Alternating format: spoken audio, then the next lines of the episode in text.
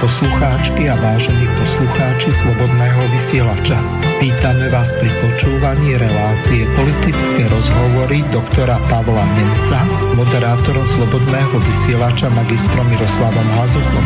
Spolu preberieme, rozanalizujeme a okomentujeme tie najzaujímavejšie a najaktuálnejšie udalosti zo slovenskej, českej a zahraničnej politickej scény. Prajeme vám krásny a ničím nerušený útorkový podvečer na internetových vlnách Slobodného vysielača.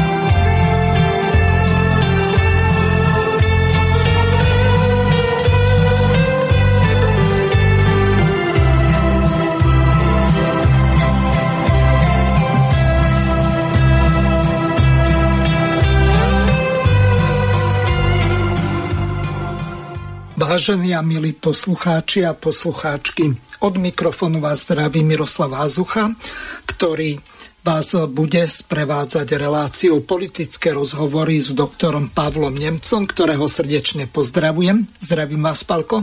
Príjemné popoludne prajem všetkým poslucháčom Slobodného vysielača a takisto vám do štúdia. Obligátorná otázka, aký ste mali deň dnes a čo máte nové a čo ste pre našich poslucháčov pripravili? Tak minule sme jednu tému nestihli uh, ohľadom teórie alebo ideológie vymazávania, kultúry vymazávania, cancel culture anglicky, tak by sme sa aj povenovali a keď som pozeral celkové ako niektoré ukážky aj zo slovenskej politickej scény, tak by sme ich uh, oživili aj v tejto, v tejto téme, pretože aj na Slovensku je dostatok takých uh, pekných prejavov tejto kultúry alebo nepekných, to už je vec úsudku. A takisto v diskusiách sa troška riešila aj v poslednom týždni, uh, aj v súvislosti s novou voľbou riaditeľa RTVS, ako, ktorý prichádza, myslím, že po 7 alebo 7 rokoch, tak uh, prišla tá téma ohľadom nejakých kontroly diskusí a tak ďalej, tak to by sme tiež mohli rozobrať. A bolo tu nejaké problémové vyznamenávanie pani prezidentkou, tak myslím, že aj tomu sa môžeme povenovať. Takže takýmto spôsobom by sme prebrali dnešnej dvojhodinovke tieto témy. Mm-hmm. No mám tu jednu takú krátku ukážku, ktorá sa týka toho, že akým spôsobom si vyberajú tie jednotlivé televízie e, svojich hostí Týka sa to Luboša Blahu, aj keď eh, z tej krátkej ukážky to až tak eh, nezaznie. Ale eh, dobre by bolo, keby ste pod nej nadviazali na to a vysvetlili, čo vlastne tou novou kultúrou vymazávania sa vlastne rozumie, k čomu to vlastne smeruje a aký to bude mať dopad pre nás na Slovensku. Mám pre vás ale jednu ešte druhú, teda zásadnú informáciu, ktorá sa týka dnešnej zostavy. Pôvodne mal totiž e, diskutovať s ministrom obrany Jaroslavom Naďom zástupca strany Smer. Strana Smer nám ale do tejto relácie chcela, môžeme otvorene povedať, e, nanútiť poslanca, ktorý je známy tým, že, e, že kráľuje rebríčku hoaxov, nepravdivých informácií, má agresívne vystupovanie a televízia joj sa rozhodne nechce zapojiť do informačnej vojny strane Smer tým pádom odkazujeme, že reláciu si moderujeme sami a výber hostí je vyloženie na tvorcoch tejto relácie. Ďakujem pekne, dovidenia. Dovidenia. Takže celkom zaujímavá ukážka. Ako sa vy vlastne na to dívate, čo sa momentálne deje, pretože nejaká búrka sa spustila ohľadom toho, nielen voľby toho generálneho riaditeľa, tam sa prihlásilo, ak si dobre pamätám, 8 záujemcov, samozrejme pán Rezník kandiduje znovu, má tu možnosť, no ale e, vráťme sa k tomu, k čomu smerovala tá moja pôvodná otázka. K tej ano, tak... kultúre vymazávania, aby naši poslucháči vedeli, že o čo sa vlastne jedná a ako to aj súvisí s tým, že čo sa deje na našej politickej a hlavne mediálnej scéne. Áno, tak tá kultúra vymazávania, samozrejme my máme troška aj inú historickú skúsenosť uh, s cenzúrou v autoritatívnych režimoch aj počas uh, druhej svetovej vojny v rámci uh, nacizmu alebo, alebo komunizmu, respektíve socializmu bola, bola používaná cenzúra samozrejme aj počas iných konfliktov prvej svetovej a tak ďalej vojny bola používaná cenzúra, ale sú tam určité odlišnosti oproti tej novej cancel culture, teda o tej, o tej teórii, teda kultúre vymazávania a na tej by som chcel ako tak paralelne poukázať. Táto, táto kultúra vymazávania vlastne bola kreovaná v Spojených štátoch príchodom progresivistických síl na lavicovom spektre, ktoré sa hlavne zhromažďujú v okolí demokratickej strany. A prebieha to dlhodobo, dlhodobo tento koncept už tam prebieha a samozrejme odtiaľ sa to rozlieva do zvyšku e, slobodného sveta a venujú sa tejto teórii a teda tejto, tejto kultúre, hlavne tie, tie lavicové uh, síly, ktoré už zmutovali do tej progresívnej podoby, to znamená takej tej dúhovej lavice by sme to mohli nazvať. Uh, sú to socialisti a liberáli v kontexte európskych, európskych štátov. Tieto, tieto politické strany sa hlavne tomu takýmto spôsobom vymedzujú a prezentujú touto, touto kultúrou. V zásade sa jedná o to, že uh, to, tú kultúru vymazávania oproti tým klasickým cenzorským zásahom, aké si pamätáme z, aj z komunistického Československa alebo z obdobia nacizmu, kedy vlastne zásah, cenzorský zásah vykonával štát, štátna moc, autoritatívny režim, tak kultúrne vymazávania nerobí štát.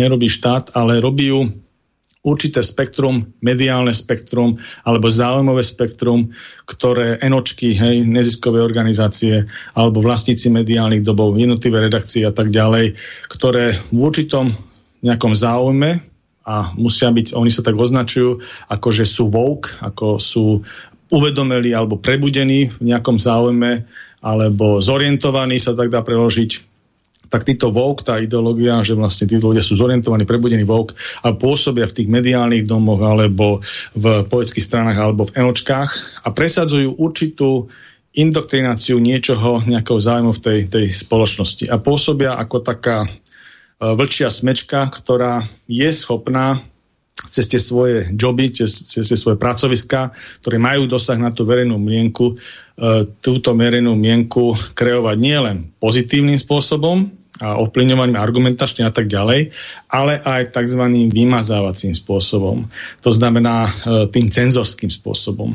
Robí sa to takým spôsobom, že Uh, najprv to vyzeralo tak, že samozrejme veľmi, veľmi dobrá cieľovka na indoktrináciu akýkoľvek ideológií, či už bol to nacizmus, alebo komunizmus, alebo aj tieto progresivistické radikálne myšlienky, je mládež. Hej, mládež má najmenšiu skúsenosť, najlepšie sa nejakým spôsobom ovplyvňuje a e, vlastne e, tí súpotníci, buď teda rovesníci tých ľudí, čo to nejakým spôsobom sú voľga zorientovaní a sú ich názoroví oponenti a títo e, aj, aj názoroví, aj vekoví oponenti, tak tí sa vlastne nejakým spôsobom ostrakizujú a touto, touto cancel culture, touto kultúrou vymazávania vymazávajú z toho verejného diskurzu a naopak indoktrinujú sa tí mladí, ktorí v podstate nevedia argumentovať, nevedia sa tomu brániť a sú ako tabla rasa, sú ako kniha nepopísaná v daných myšlienkových tokoch a takýmto spôsobom sa tá indoktrinácia robí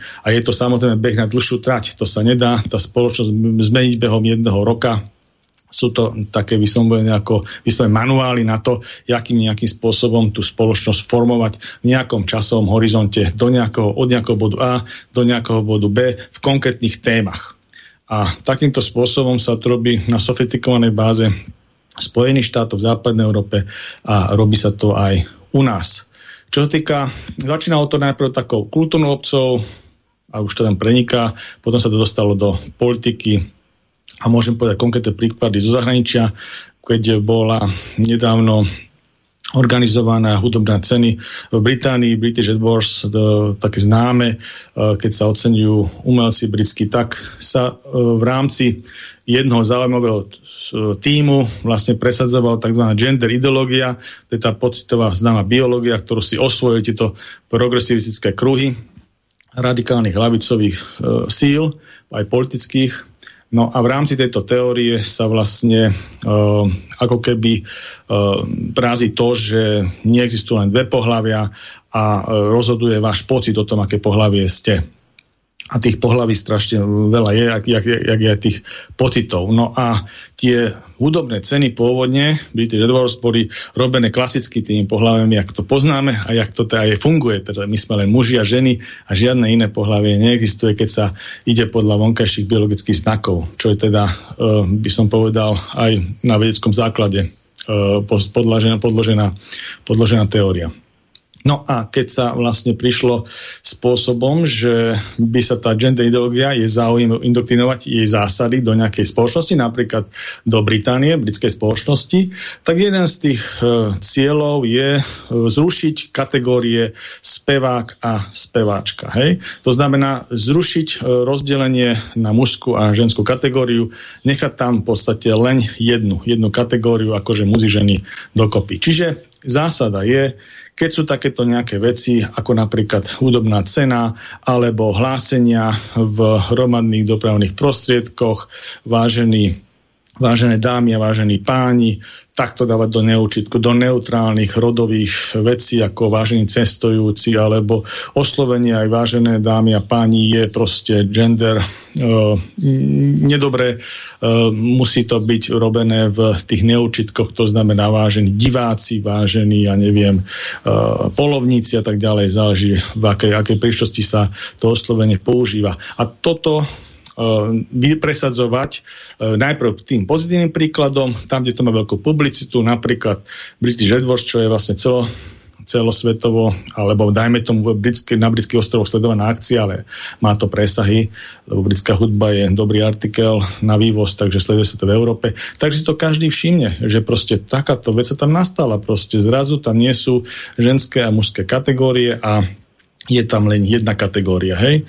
No a to vplýva samozrejme na tú cieľovku, lebo to sledujú hlavne mladí ľudia. A je to súčasť aj tej indoktrinácie, predsadzovania toho záujmu v nejakom, nejakom časovom horizonte, či splňa to cieľ. A ďalšia vec je veľmi dôležitá a na to navezuje vlastne tá, tá, tá kultúra uh, vymazávania, to znamená cancel culture, že samozrejme v normálnej demokratickej spoločnosti demokratická spoločnosť názorov nie je nikdy jednotná, že by sa vedela identifikovať len s jedným názvom. Prirodzene je rozdelená, hej, minimálne na nejaké dva tábory názorové v každej, každej tej veci a rozhodujú argument, že akým spôsobom ktorý tábor argumentuje a nakoniec sa ten, čo získa najväčšiu podporu, tak ten názor sa presadí normálnym spôsobom. Ale keď sa použije, použije uh, táto kultúra vymazávania, tak vlastne ten názor, ktorý nejakým spôsobom e, bráni alebo je oponentom k tomuto názoru, že by sa mala vytvoriť, dajme tomu, jedna kategória pre všetkých hudobníkov, ako dajme tomu, že spevákov, že bol by len spevácka, nebol by tam mužská a ženská kategória, alebo jedna kategória.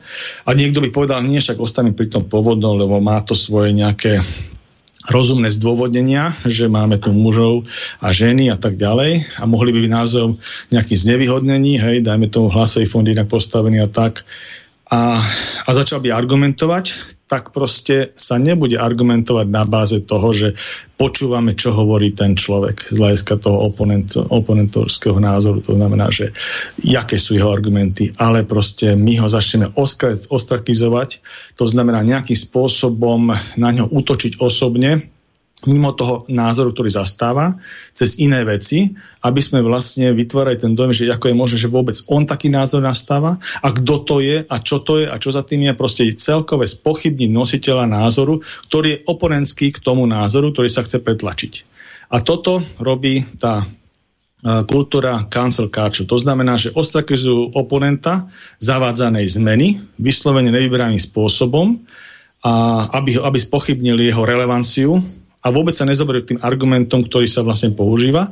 A ďalšia vec je, že keď už sa takáto, takáto vec spraví, tak potom uh, takéhoto človeka, čo takéto názory dáva, tak my ho budeme vymazávať z verejného priestoru, aby sa vôbec nedoká, alebo nemohol vyjadrovať k ničomu. Hej? Proste nedáme mu verejný priestor, vytlačíme ho z diskurzu, z verejného diskurzu. A toto sa v praxi cez túto teóriu alebo respektíve túto kultúru vymazávania s tými jednotnými aktérmi, s tými jednotnými oponentami v reále deje. A deje sa to na rôznych tých fórach. Veľmi často v mediálnom priestore, lebo ten je najviac e, alebo ten je vlastne na to uspôsobený, aby šíril tie myšlienky v masovom meritku, takže jednotlivých tých mediálnych domoch, či už televíznych, rozhlasových, alebo sociálnych sieťach ako nový fenomén, aj tam je to nejakým spôsobom veľký, veľký súboj o to, aby sa takýmto spôsobom postupovalo, ale aj potom v takých veciach, ako sú bojkoty napríklad nejakých koncertov, nejakých prezentácií, organizované bojkoty samozrejme, že vlastne stúpenci tejto teórie teda kultúry vymazávania sa organizujú napríklad na sociálnych sieťach a nahlasujú masovo príspevky, ktoré si to svojich oponentov alebo na, na školských amerických univerzitách, ale aj v iných európskych univerzitách, ale na tých amerických to najviac vidno, tak vlastne nedovolia zverejňovanie o prezentáciu určitých diskusných príspevkov k nejakej téme.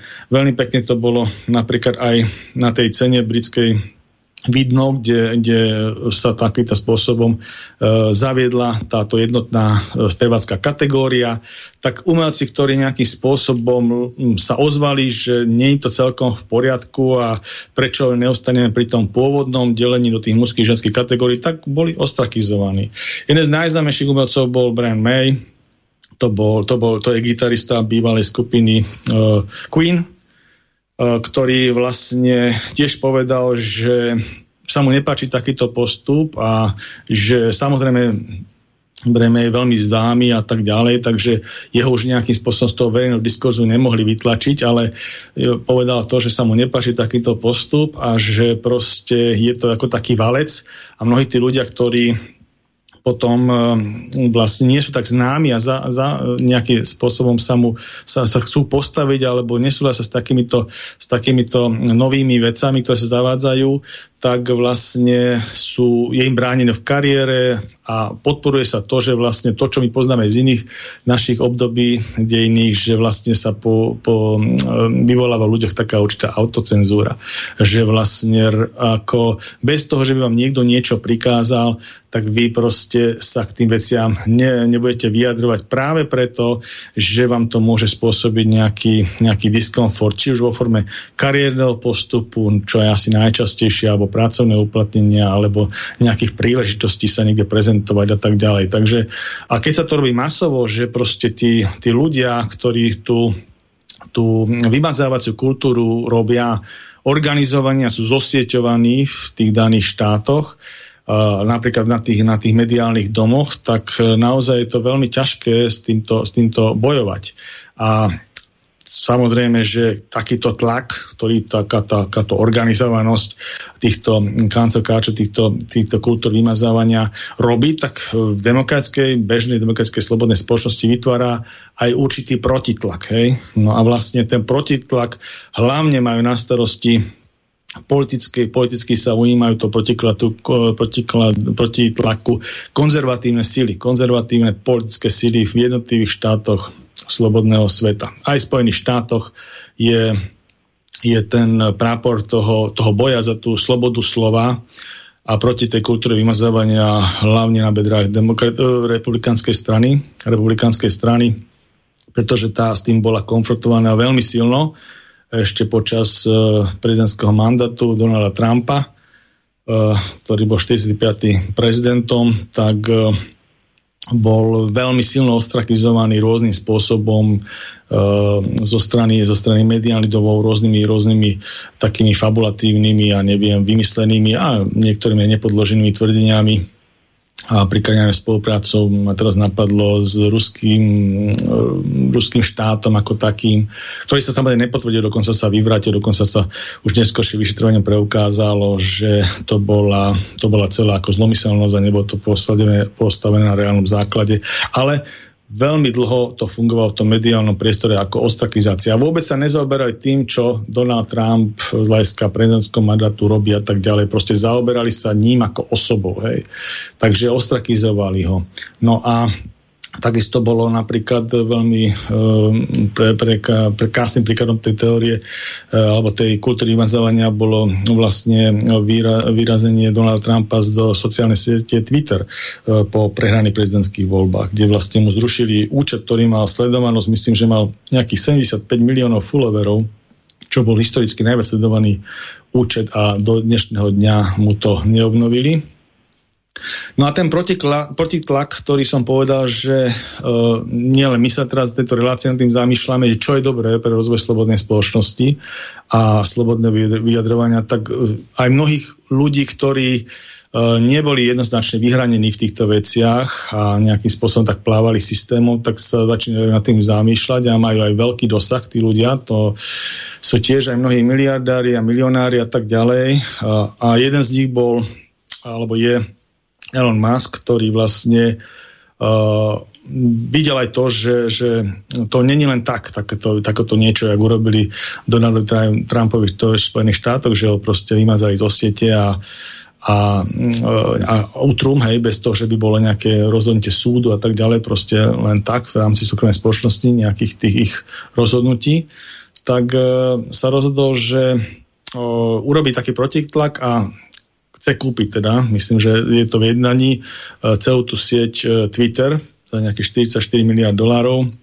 Uvidíme, jak to dopadne. Ale s tým, že proste jednak hovorí, že pôvodne nebol ani demokrat, ani republikán, ale s tým, že vlastne vidí, že to nie je len Donald Trump, a to je okolo, Donald Trump musí povedať, že mal historické, aký prehal voľby, má historické množstvo uh, voličov, myslím, že mal okolo 70, 72 miliónov, tak nejako volických hlasov, tých amerických voľbách. To znamená, že je to obrovský počet. To, tá Amerika je skoro rozdelená na polovicu, e, demokrati a republikáni v tých posledných voľbách. Takže je to obrovský počet Američanov, ktorí vlastne ako keby boli vymazaní. Viete, ich názor bol vymazaný z nejakej sociálnej siete a vnímal to ako, ako nezávislý aký, arbiter, lebo nebol podporovateľ republikánov v tom čase ani, ani demokratov tak e, vníma to ako proste problém tej spoločnosti, americkej spoločnosti a teda tou kúpou chce urobiť to, že vlastne tú sociálnu sieť, ktorá sa stala fenoménom medzi časom na ovplyvňovanie verejnej mienky, pretože jej dosah je obrovský na, na, na celom slobodnom svete,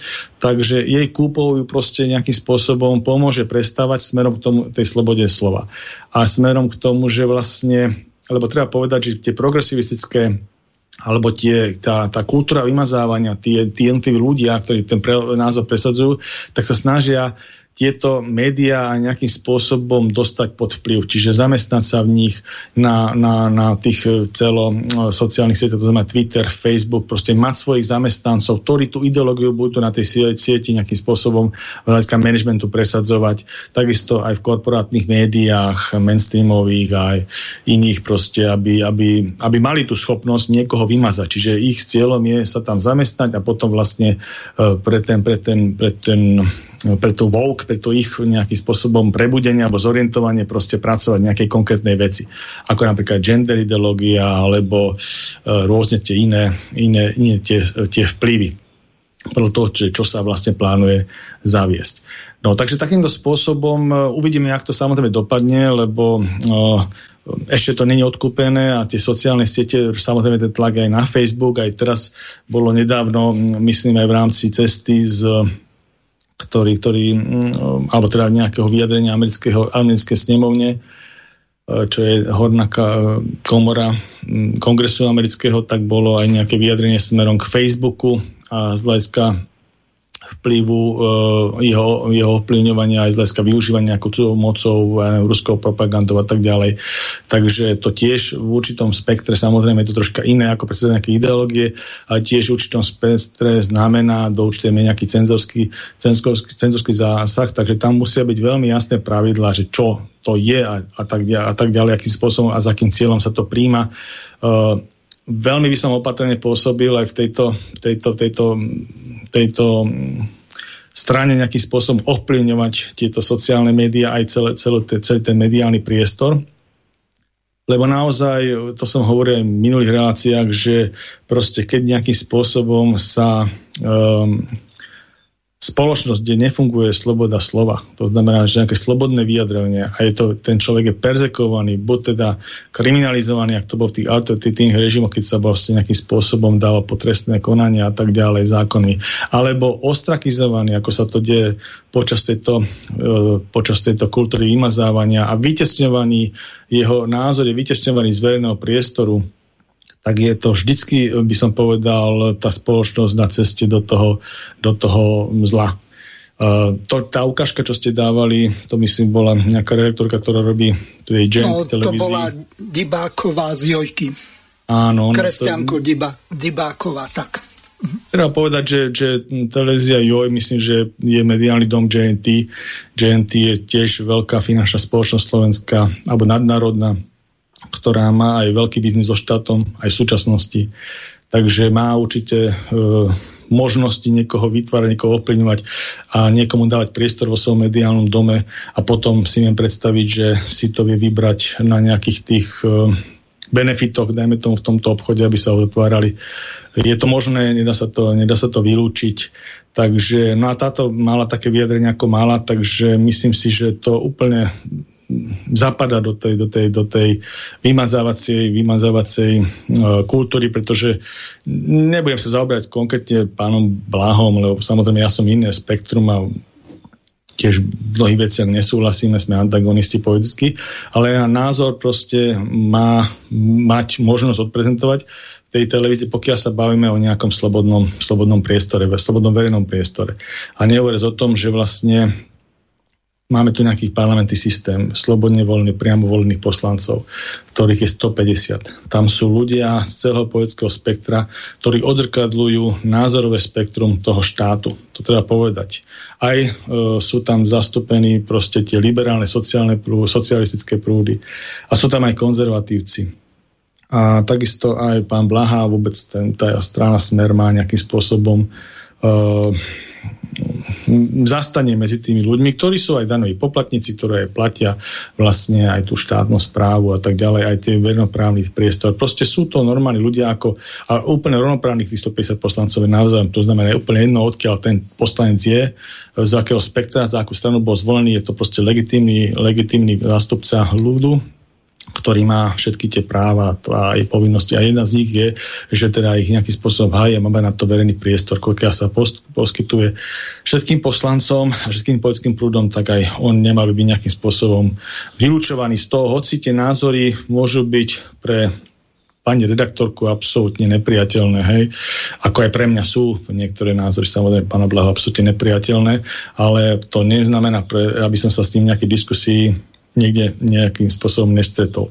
A nehovoriac o tom, že keď niekto organizuje nejaké poetské stre- diskusie, aby týchto ľudí vylúčoval, alebo vylúčoval ľudí z nejakého spektra LSNS, to sa to veľmi často robí, hej, že ostrakizujú ich a aj sa robili také veci, že v rámci tej verejnoprávnej, verejnoprávnej skupiny, to je patrí RTVS, ktorá je priamo platená cez priamu daň, tu koncesionársky poplatok, ktorí viazajú na odber elektrickej energie na Slovensku, čo sú také, by som povedal, zvláštnosti tohto štátu, tak vlastne si ho platíme všetci. No a vlastne um, tých poľských diskusiách, ktoré, ktoré vlastne uh, táto verejnoprávna diskusia to je samotná verejnoprávna inštitúcia, tam je aj rozhlasová podoba jej, aj televízna, vlastne organizuje, tak by mali mať priestor a musia mať priestor um, adekvátne zastúpené všetky tieto politické strany.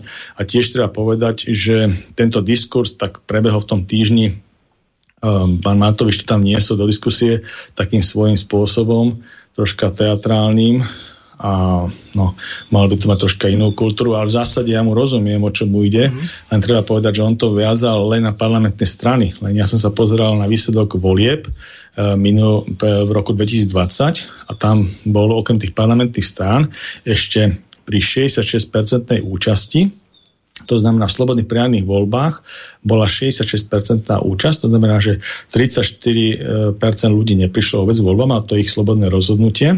A v rámci tých 66% účasti tam bolo okrem tých e, parlamentných strán, ktoré boli zvolení, pretože zodpovedajú tomu kvóru, ktoré je potrebné do zvolenia do parlamentu, teda prešli cez 5%, alebo v prípade dvojkoalície cez 7%, tak bolo tam ešte 30% hlasov, keď to ščítate celé, 30% hlasov, ktorí nedostali sa do parlamentu, pretože to kvórum nesplnili. Ale proste je to 30% ľudí, to je obrovská strana. To by bola, pán Matovič ako hlavná strana dostal 25% hlasov. A toto je 30%, že to by bola jedna premiérska strana, keby to bolo dokopy.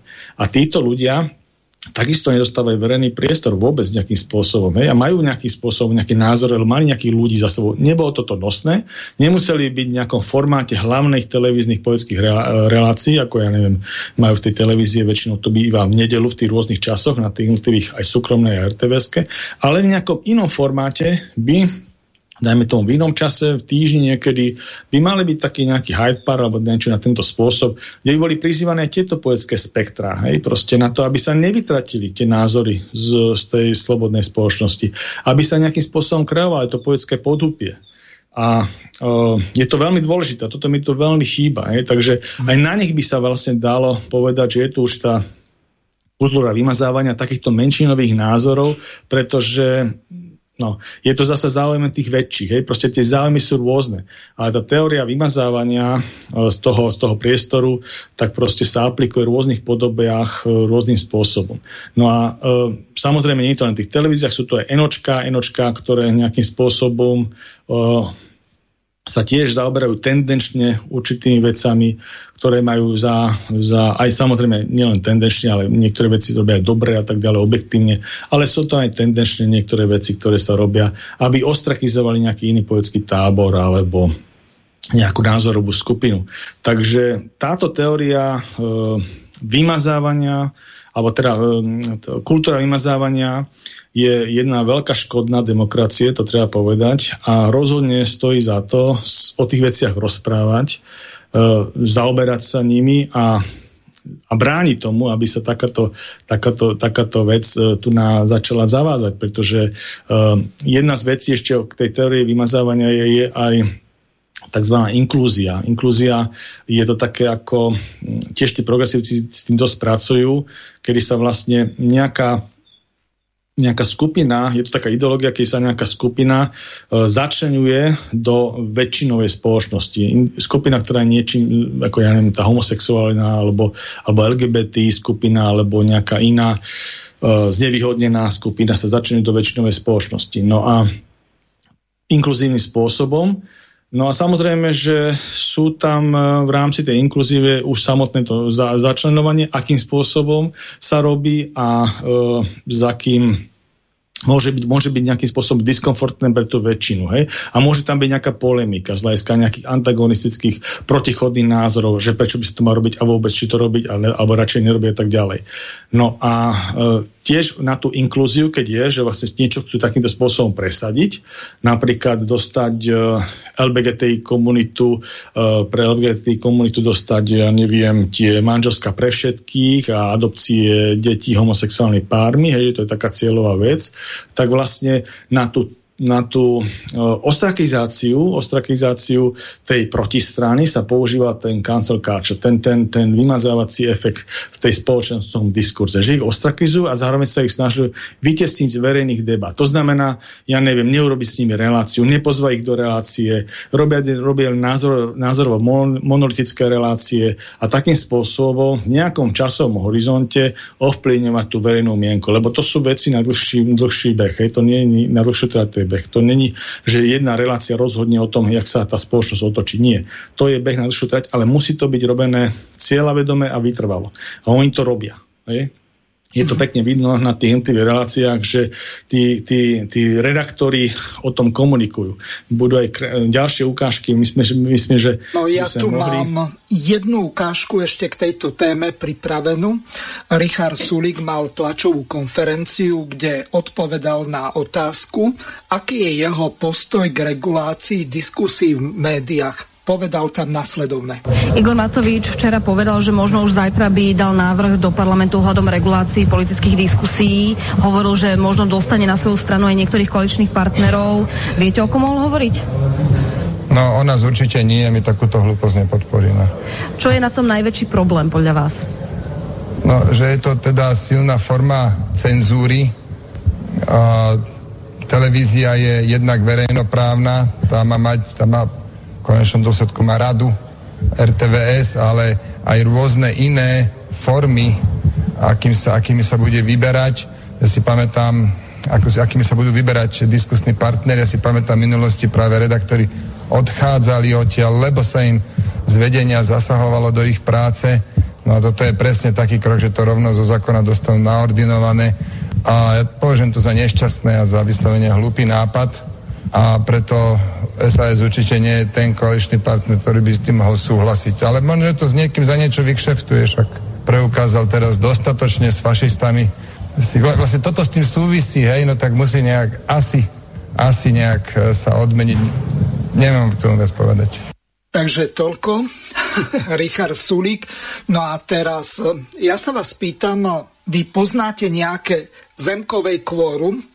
Nie. No, vysvetlím vám a takisto aj našim poslucháčom.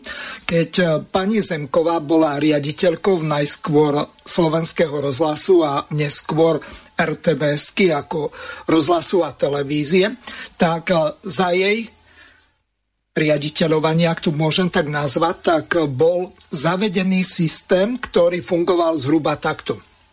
Pokiaľ politická strana, ktorá mohla byť založená aj neskôr počas volebného obdobia, mala v dvoch rozdielnych politických prieskumoch, alebo v posledných dvoch politických prieskumoch, väčšiu podporu ako 5%, tak mala byť zaradená do relácií takisto ako tie strany, ktoré boli parlamentné. Čiže tento systém fungoval e, za nej a keď prišiel pán Reznik, tak e, toto skončilo. Ešte medzi tým boli e, ďalší riaditeľia RTVSky, takže za nich sa to viac menej dodržiavalo. No a teraz celý tento problém nastáva v tom zmysle, že zemkové kvorum sa nedodržiava a niektorí hostia, ktorí by mohli byť pozývaní, tak eh, strana Smer, aj keď eh, Fico nie je lídrom opozície, lenže má momentálne najväčšiu politickú stranu, ktorá má nejakých eh, viac ako 13 300 členov odhadom, tak v podstate je to obrovská masa, takisto aj obrovské množstvo voličov, tak predsa najpočetnejšiu politickú stranu a jej podpredsedov jednoducho vytlačiť, napríklad pána Blahu, s ktorým ja nemám problém ho pozvať e, do relácie, ak akurát neútočiť na Rómov alebo na nejaké iné e, skupiny, tak v pohode. Pokiaľ hovorí o jeho politických názoroch, tak to je úplne v pohode, veď keď eh, si zoberieme to Voltérové známe aj keď s vami kategoricky nesúhlasím, urobím všetko preto, aby váš názor mohol zaznieť, tak eh, to robíme aj my v Slobodnom vysielači. Ja sa s dvomi tretinami našich hostí nezhodnem politicky, ale to, že by som ja pretláčal svoje názory takým spôsobom, že ich či už im budem skákať do reči, alebo ich budem obmedzovať, pokiaľ nezačnú hovoriť niečo také, čo by mohlo napríklad vedenie slobodného vysielača vystaviť nejakému trestnému stíhaniu, tak vtedy by už aj mňa brali na zodpovednosť, že prečo napríklad sa šíria nejaké zákonom zakázané informácie. Tu nejde o konšpirácie, tu ide o to napríklad hlásanie popieranie holokaustu alebo hlásenie nejakej uh, nacistickej, fašistickej alebo akejkoľvek ideológie, ktorá je v rozpore so zákonom. Tak uh, toto je ten základný problém. Takže ako vy sa dívate na to zemkovej tzv. kvórum? Áno, teraz diskutujeme o tej veci, lebo Áno. ja si nemyslím, že cieľom tejto relácie je urobiť nejaké riešenie. My proste cieľom tej relácie je na niečo poukázať, čo je nejakým spôsobom tu beží a je to problém, jak to beží. A myslím, že aj tie tie vstupy, ako urobil pán Matovič s nejakým návrhom, ako bola na to mediálna odozva, tiež nejakým spôsobom by mali viesť k tomu, aby keď sa s tým niečo bude robiť, tak aby to bolo také, že najlepšie riešenie lebo je tam aj to, čo hovorí pán Sulík. Ja tiež tomu rozumiem, že jedna vec je, keď my to vnímame tak, že je tu problém, že je tu nejaká, nejaká skupina ľudí, ktorí sú nejakým spôsobom vok, nejakým smerom prebudení a snažia sa pretlačiť tom, ten, ten, ten smer ako do spoločnosti, hej? aby to bolo taký ten nosty. Dajme tomu ten, ten LBGTI hej? a všetko k tomu nejakým spôsobom podriadujú. A ich cieľom je, aby to bola LGBTI komunita v legislatívne riešenie tak, Hovorím to ako príklad. Legislatívne riešenia tak, že je, budú vo forme manželstiev uh, absolútne uh, rovnoprávny s postavením muža a ženy manželstva, hej, z aj adopcie detí a tak ďalej. Proste, čiže úplne rovnoprávne. Takže toto je ich cieľ a na toto vlastne robia ten spoločný diskurs. A ľudia, ktorí nejakým spôsobom nemajú tento názor, nemyslia si, že to je pre spoločnosť dobré a majú názor, ktorý hovorí o tom, aby to ostalo, dajme tomu, v takom, jak to my poznáme, alebo klasické tie biologické, zla, e, biologické vonkajšie znaky, aby o tom pohlaví rozhodovali, že to sú muži a že to sú ženy a môžu to mať aj tie biologické znaky, tak proste to je názor, ktorého držiteľ je ostrakizovaný a nepripúšťaný do diskusie. Nie, že by ho štát cenzuroval, ale cenzuruje táto zaujímavá skupina, ktorá pôsobí v médiách, na sociálnych sieťach, v politike a kde káde vo firmách a tak ďalej. Hej? Takže ako, a toto vnímam ako problém. A teraz je ako, akým spôsobom spôsobom to rieši. Tak pán Matovič došiel s nejakým návrhom, hej, že proste by sa to riešilo na také zákona. Hovoril to v tak veľmi, by som povedal, e, v rozlačnej podobe, že vlastne na základe zákona by sa e, podľa výsledku volie proste dal nejaký pevný matrix pozývania do relácií pre tie jednotlivé politické strany. Ale neriešil tých 30% mimo parlamentu, nerieši to nejaké nové politické strany, No a ďalej by som povedal, že má to ešte mnoho iných ďalších chýb. Uh, jedna z nich je, že napríklad sa ozvali vlastne tie mediálne doby alebo tie jednotliví redaktori, zástupcovia, že vlastne uh, potom by sa ovplyvnila, alebo, alebo ovplyvňovala tá ich sloboda rozhodovania, ako spôsobom dramaturgiu tej relácie postaviť, s kým a tak témy, hej. Takže to tiež vnímam ako objektívne dobre, hej, ale vravím, že ten súčasný stav, ak to my máme, ak to my vnímame, tak je proste problém, lebo naozaj tie konzervatívne názory konkrétne v tejto téme sú ostrakizované v tom verejnom priestore. A tie ukážky, ktoré máme, bola taká jedna pekná prichystané jedna pekná teda diskusia, myslím, včera u pani Todovej na denníku N prebehla, kde bola už veľmi pekná aj zostavička takých tých koaličníkov. A rozberie sa tieto témy, tak aj na to, akým spôsobom pani Todová postupovala z hľadiska kladenia otázok, tak bolo jasné, že vlastne by som povedal, je vouk, je prebudená v nejakom, nejakom tom nejakej tej téme, hej, a snaží sa tam nejakým spôsobom rôznymi takými tými mediálnymi manipuláciami, kapricióznymi otázkami a tak, proste navodiť tú atmosféru, hej, proste prívetivo pre nejaký ten konkrétny názor v konkrétnej veci, hej. A bolo to pekne vidno na tých odpovediach, že kto z toho mal benefit z tej kapricióznej otázky, ako bola kladená, napríklad pani Ko, e. A, a kto mal proste, bol ostrakizovaný názorovo, hej, tak podprahovo. A to boli... No, Matovič a, Matovič a pán, a pán Krajňák. Hej, a to bolo úplne jasné, proste. A to je jasné aj v tých iných diskusiách. Takže ako... Uh, Bráni, že je, je to potom, samozrejme, že môžeme brať aj tak, že vlastne máme mediálne domy s nejakým konkrétnym ideologickým zameraním, hej?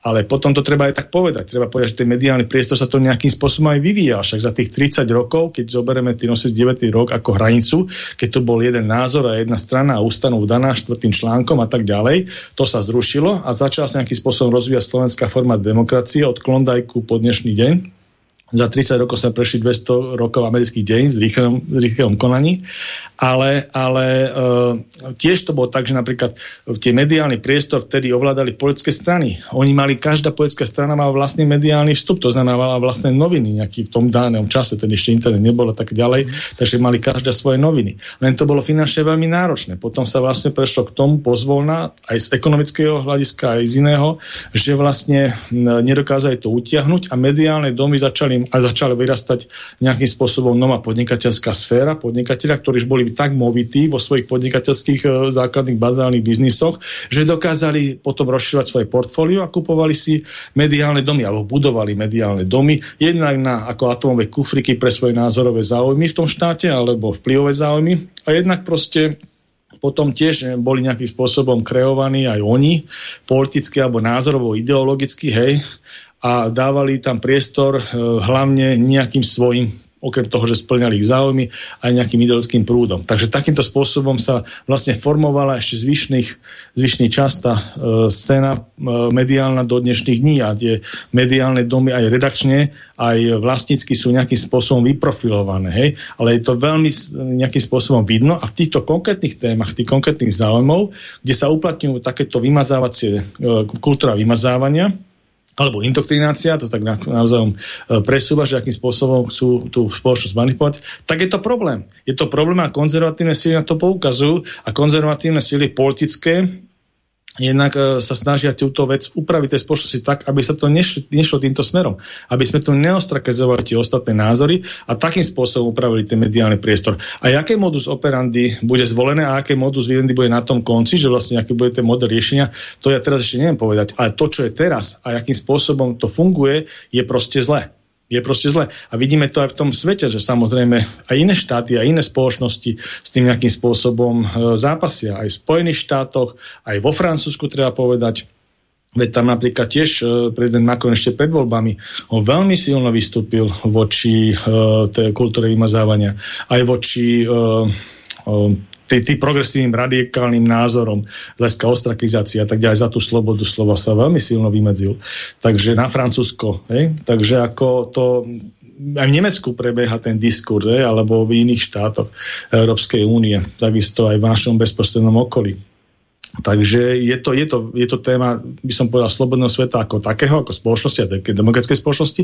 Je to aj problém, hej, akože takýmto spôsobom vnímaný, ale my na Slovensku, Slovenská republiko, si to musíme z hľadiska svojho politického spektra a mediálneho spektra proste vyriešiť určite, že, že je to problém, pretože mnohé tie, mnohé tie aj, aj slobodný vysielač, viete, že slobodný vysielač vôbec alternatíva, fun, funkcia alternatívy vlastne vzýšla na tom, že že mnohé tie poľské prúdy uh, cez tú vymazávaciu kultúru boli vytesňované z toho hlavného prúdu, z tých mainstreamov. Hej? Jednotými vlastníkmi, jednotými uh, redakciami, presvedčením, ich politickými názormi a tak ďalej.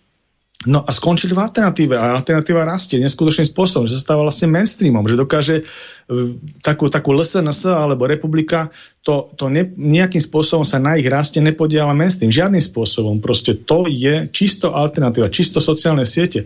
A oni majú teraz, ja neviem, 8% tých, tých prieskumov. To znamená, to už je masa. A samozrejme aj, aj iné politické strany veľmi silno pracujú. Hej. Hlavne tie opozičné, pretože tie majú okresené nejakým spôsobom e, ten prístup do toho mainstreamu. Ale ako, pravím, že malo by sa to nejakým spôsobom zamyslieť nad tým, aby takáto kultúra vymazávania a ostrakizácia antagonických politických e, prúdov alebo v konkrétnych veciach nejakých, nejakých názorov, napríklad toto LBGT iné, proste takýmto spôsobom neuplatňovala. Nie je to možné. Nie je to možné, keď redaktor povie, že on nepozýva do svojej relácie niekoho s nejakým konkrétnym názorom, pretože ho nechce tým spôsobom legitimizovať. Proste, jak má ona, redaktorka alebo redaktor nejakého mediálneho domu, niekoho uh, le, um, ako legalizovať legalizovať jeho názor. Proste ten názor buď má alebo nemá a ide o to, že aby ho nejakým spôsobom mohol slobodne odprezentovať a ľudia sa k tomu vyjadria svojim hlasovaním, svojimi nohami alebo neviem čo proste v rámci tých volebných výsledkov. Hej. A keď ho nezaujme, tak proste odprezentovať nezaujal, tak proste tie hlasy nedostane. Keď zaujme, zaujme. A to není vec toho, že nejakým spôsobom ten ten redaktor by mal rozhodovať o tom, či niekoho tam pustí alebo nepustí. Proste. Takže toto je tá základná vec, čo je problém nastavení a to vidím v jednotlivých tých reakciách. Hlavne medzi tými, lebo tí prebudení, tí woke redaktori sú v rôznych redakciách. Hej. Treba povedať, že nie sú unisono, že tam sú určite spektra iných redaktorov, ale je vidno, že, že určitý názor je dominantný, hej, proste v konkrétnej téme, napríklad tej LBGTI. Je, môžeme to povedať tak ako zrňujúco, že, že je pravda, že na Slovensku je prevaha liberálnych médií, ale nie akože v mysle slova, že slobodných médií, ale liberál, to progresivistických, tak by som povedal, že progresívne názory presadzujúcich médií, konkrétni redaktori, hej, takzvané Vogue, prebudení sú v, tejto, v tomto smerovaní a nejakým spôsobom sa navzájom podporujú. A bolo to pekne vidno aj v ukážke, ktorú dúfam, že máme prichystanú, kde pani Tódová. Rozoberala tam napríklad, že pán Matovič sa tam vyjadril, že ho nepozývajú do médií a takisto je nejakým spôsobom vymazávaný z tých diskusí.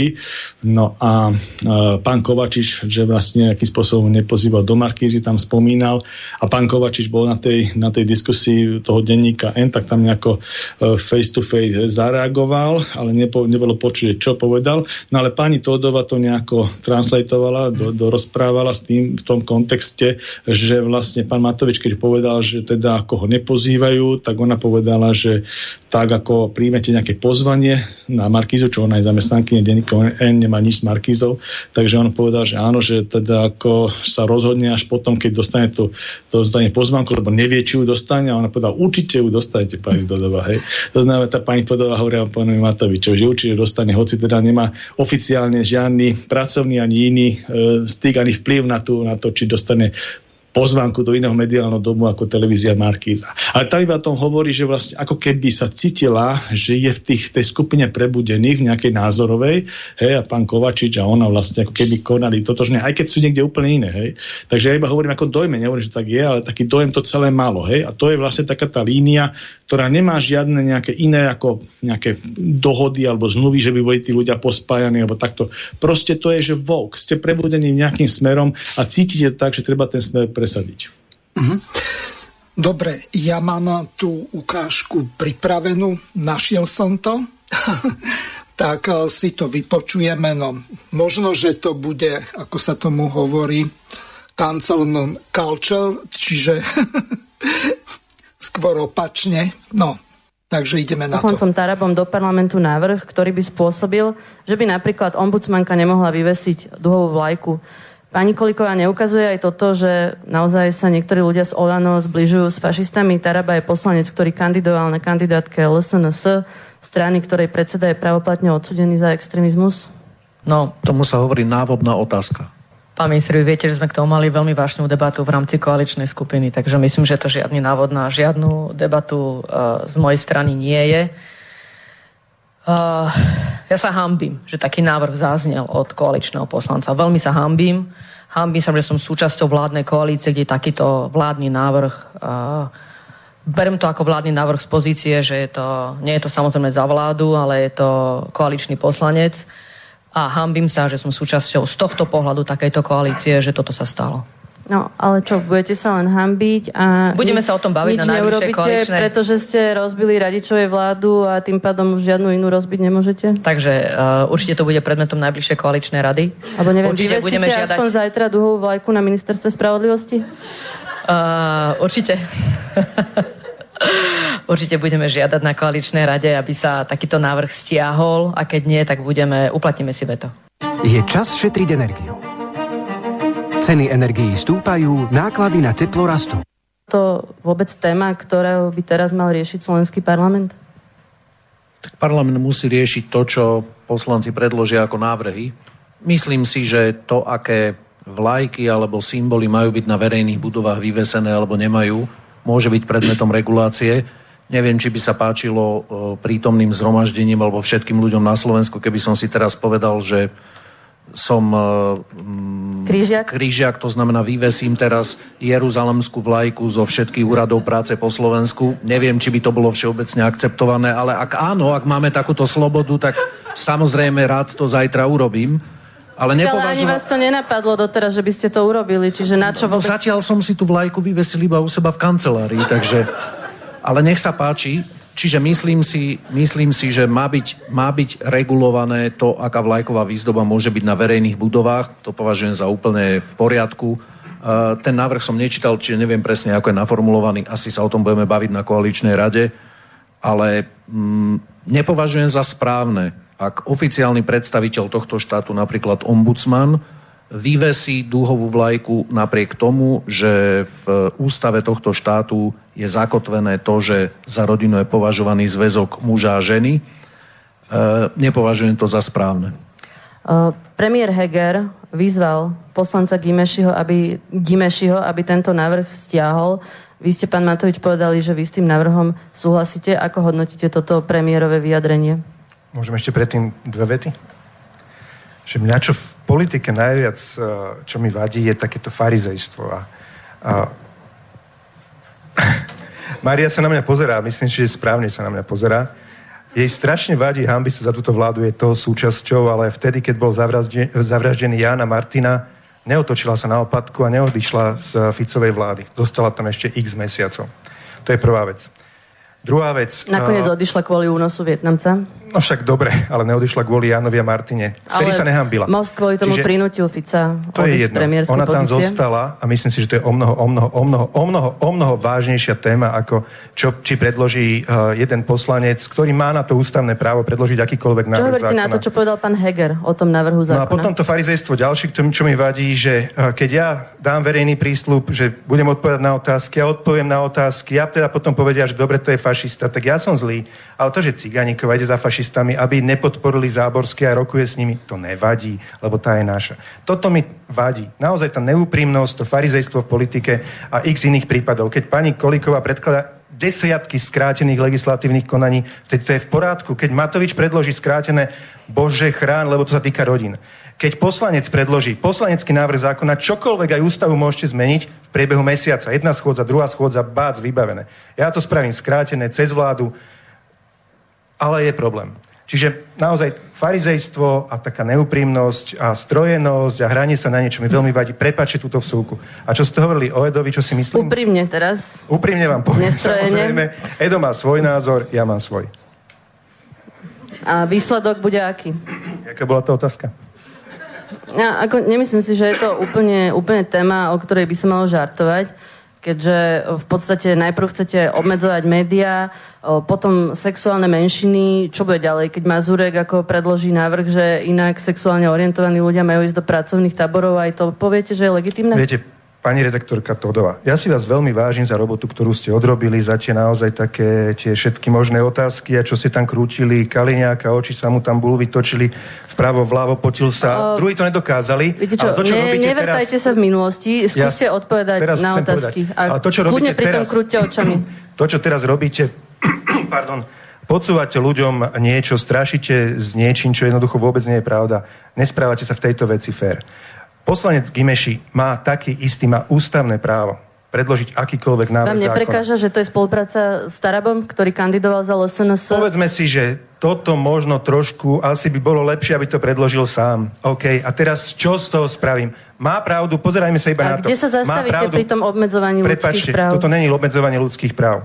Myslím si, že na každú vládnu budovu môžeme vyvesiť štátnu zástavu, Európsku úniu, sme, ja neviem, sme v meste Bratislava, mestskú vlajku, ale nepatria tam zástavy nejakého spolku rybárov a vyšívkárov a odborov a LGBTI. Nepatrí to tam, jednoducho nepatrí to tam. Všade inde, na každej inej budove nech to je, na každom billboarde nech to je. Môžeme chodiť zahalení po uliciach v tých zástavách dúhových, fialových, akýchkoľvek na vládne budovy to nepatrí. Jednoducho tú čiaru tu treba urobiť.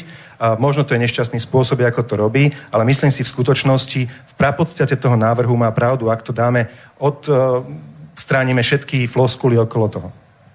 Pani Remišová, ako si... Prepačte, pani redaktorka, vy si fakt myslíte, že ak sa nemôže zavesiť na verejnú budovu LGBT vlajka, tak je to porušovanie ľudských práv? Áno, myslím si, pretože tá téma, nie, tá téma vnáša do spoločnosti neznašanlivosť. Neznašanlivosť to znamená, že neznašanlivosť... Prečo je... nepredložil návrh, že sa nemôže Čakajte. zavesiť na vládnu budovu vlajka, ja neviem, rómskej menšiny, Ale alebo, alebo židovská predloží. vlajka. Prečo Ale... práve duhová vlajka, viete? Pretože, Počkajte, pretože ak niekto nemôže niekam zavesiť na vládnu budovu nejakú vlajku, to je porušovanie ľudských práv? No, lebo sa to týka práve tej duhovej vlajky. Počkajte, akože vyvesenie vlajky na vládnu budovu je ľudské je právo? Tá to téma vnáša do spoločnosti neznašanlivosť voči sexuálnej menšine. Viete čo, neznašanlivosť voči napríklad konzervatívcom alebo kresťanom vnáša do spoločnosti tiež hoci kto a nenazývam to porušovaním ľudských práv. To znamená, že že myslím si, že e, môžeme mať na to rôzne názory, že či taká vlajka má vysieť alebo nemá vysieť na verejnej budove, ale nie je to porušovanie ľudských práv. Takže toľko Monika Tobdová, Milan Krajniak a ďalší diskutujúci. No mám tu ešte krátku ukážku z jedného takého YouTube vystúpenia pána poslanca Derdiho Dimešiho, ktorý povedal toto. Priatelia, žijeme v krajine, ktorá zakazuje nosiť zástavy iných štátov na domáce športové podujatia. Takýto zákaz máme ako jediná krajina v Európskej únii. A táto istá krajina, ktorá má v ústave napísané, že sa neviaže na žiadnu ideológiu ani náboženstvo, dovoluje vešať po vládnych a štátnych budovách zástavy, ktoré propagujú alebo iným, iným spôsobom popularizujú sexuálne menšiny. Osobne si myslím, že takéto zástavy jednoducho na štátnych budovách nemajú čo robiť. Preto sme s kolegom Tarabom predložili do Národnej rady zákon, ktorý by zakazoval používanie týchto symbolov a vlajok na štátnych budovách. Jednoducho na štátnych budovách tieto zástavy nemajú čo robiť. Ja ešte pripomeniem, že s pánom Tarabom sme to pred nejakým pol rokom rozoberali, čiže toto nie je nejaký nápad taký, že Taraba sa vyspal alebo sa mu prisnilo a že niečo takéto presadí. My sme o tomto aj v relácii a dokonca aj mimo nej diskutovali pomerne dlho že ako by to malo byť urobené, aké znenie by malo byť. Dokonca padol aj taký návrh, že by to mohlo byť urobené formou ústavného zákona, no tak uvidíme, že či sa to podarí presadiť tejto skupine okolo Matoviča a samozrejme tých ďalších nezaradených poslancov a poslancov za LSNS. Pavol, váš názor a komentár, nech sa páči. Samozrejme, že to sú veci, ktoré tu nejakým spôsobom rezonovali aj v minulosti, lebo treba povedať, že ja si pamätám na prípad, kedy ombudsmanka, myslím, že túto zástavu vyvesila na svoj úrad už pri nejakej príštosti, kedy bola e, vec diskutovaná e, alebo táto problematika LBGTI diskutovaná v mediálnom priestore Slovenskej republiky. A potom si ešte pamätám, že pri určitej príležitosti to urobila veľslanec z Budapešti, myslím, že to bol pán Káčer, tedy menovite, že na um, priečelie slovenskej ambasády v Budapešti vysil duhovú vlajku z vlastného popudu.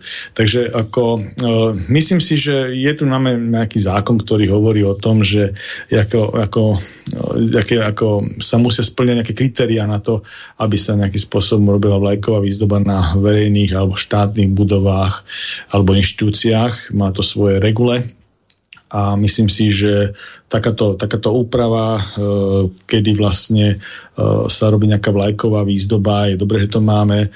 A keď je problém z hľadiska toho, že sa tam môže nejakým spôsobom tá vlajková e, výzdoba ideologicky e, zneužívať a v sekulárnej spoločnosti, ktorú my, my máme dané vlastne našim zákonom, že sme sekulárna spoločnosť a nevyznáme, uh, nepresadzujeme oficiálne žiadnu ideológiu, proste sme slobodná v tomto spoločnosť, tak myslím si, že uh, toto spada do toho kon- konceptu tej sekulárnej spoločnosti a takéto opatrenie, že vlastne sa upraví, upraví ten, ten zákon, ktorý vlastne túto výzdobu reguluje o to, že, že sa bude môcť výzdobovať len teda štátnymi znakmi a štátnymi insigniami, to znamená vlajkov a tak ďalej. A plus teda uh, sa upravuje tam, že keď je nejaká iná štátna návšteva, tak takisto sa používa tá vlajka toho štátu alebo proste iných štátov pri nejakých tých ďalších viacerých rokovaniach multi, multištátnych a takýchto spôsob multilaterálnych, ale nebude sa používať nejaká vlajka, ktorá do tohto spektra nepatrí a ktorá vlastne robí takú tú indoktrináciu ideologickú uh, sekulárneho štátu. Hej. Čiže vlastne ja nemám ako čo k tomu povedať. Samozrejme toto hlasovanie môže nejakým spôsobom polarizovať práve to, to spektrum z tej, z tej druhej strany, ale myslím si, že z hľadiska toho uh, či, či, to, či to schváliť alebo neschváliť, tak jednoznačne myslím si, že keď sa za tým zamyslíte úplne z vecného hľadiska, tak nie je to absolútne žiadny problém. Proste to upraví, nebude sa tam môcť e, duhová leka vešať, pretože sa to vyslovene aj e, keď zoberiete veľvyslanec v nejakom štáte hodzakom na Slovensku, teda v štáte, ktorý zabezpečuje teda výkon mm, alebo zastupuje Slovenskú republiku v cudzine, tak proste je absolútne podriadený ministerstvu zahraničných vecí a slovenskej exekutíve, teda ministrovi zahraničných vecí Uh, ako na Slovensku a ten vlastne v rámci vlády, vláde Slovenskej republiky. Takže nemôže si o niečo zmyslieť a nejakým spôsobom urobiť inú výzdobu ambasády inými vlajkami alebo takýmto spôsobom len tak. Aj proste. Takže to by tiež pomohlo, že by sa zjednoznačil tento názor na to, ako, akým spôsobom postupovať. Takže by sa takéto excesy neopakovali. Samozrejme sú iné štáty na svete, ktoré majú tieto veci inak upravené ale to je ich súkromná vec. Myslím, že Slovenská republika má svoju vlastnú, svoj vlastný vývoj, svoje vlastné, by som povedal, mm, procesy, ktoré tie veci upravujú, diskurzy vnútopolitické a tak ďalej. A myslím si, že toto je jednoznačne správna cesta. Ja si myslím, že tieto veci by sme mali upravovať aj z hľadiska tej gender ideológie, ktorú tu už máme nejakým spôsobom indoktrinovanú, že to sú tie, tie známe dotazníky, eh, ktoré sa používajú v školskom systéme, kde sa vlastne vymazalo označenie e, mama a otec v dotazníkoch a nahradilo sa to e, rodič 1, rodič 2. Rodič 2, čo je vlastne zodpovedajúca gender ideológii. Hej? To je vlastne taká prvá, prvá vec, taká prvá lastovička v tej indoktrinácii toho, toho záujmu, jak sme povedali, že prebudovať tú spoločnosť s tým konečným cieľom manželstva pre všetkých e, a ja neviem, pocitová biológia a e, vecka pre nerozhodnutých a adopcia detí a tak ďalej. Proste máte tento koncový cieľ a na to máte rôznym spôsobom tie, tie prístupy zvolené, rôzna, rôzna rýchlosť tých postupov a nejakým spôsobom stále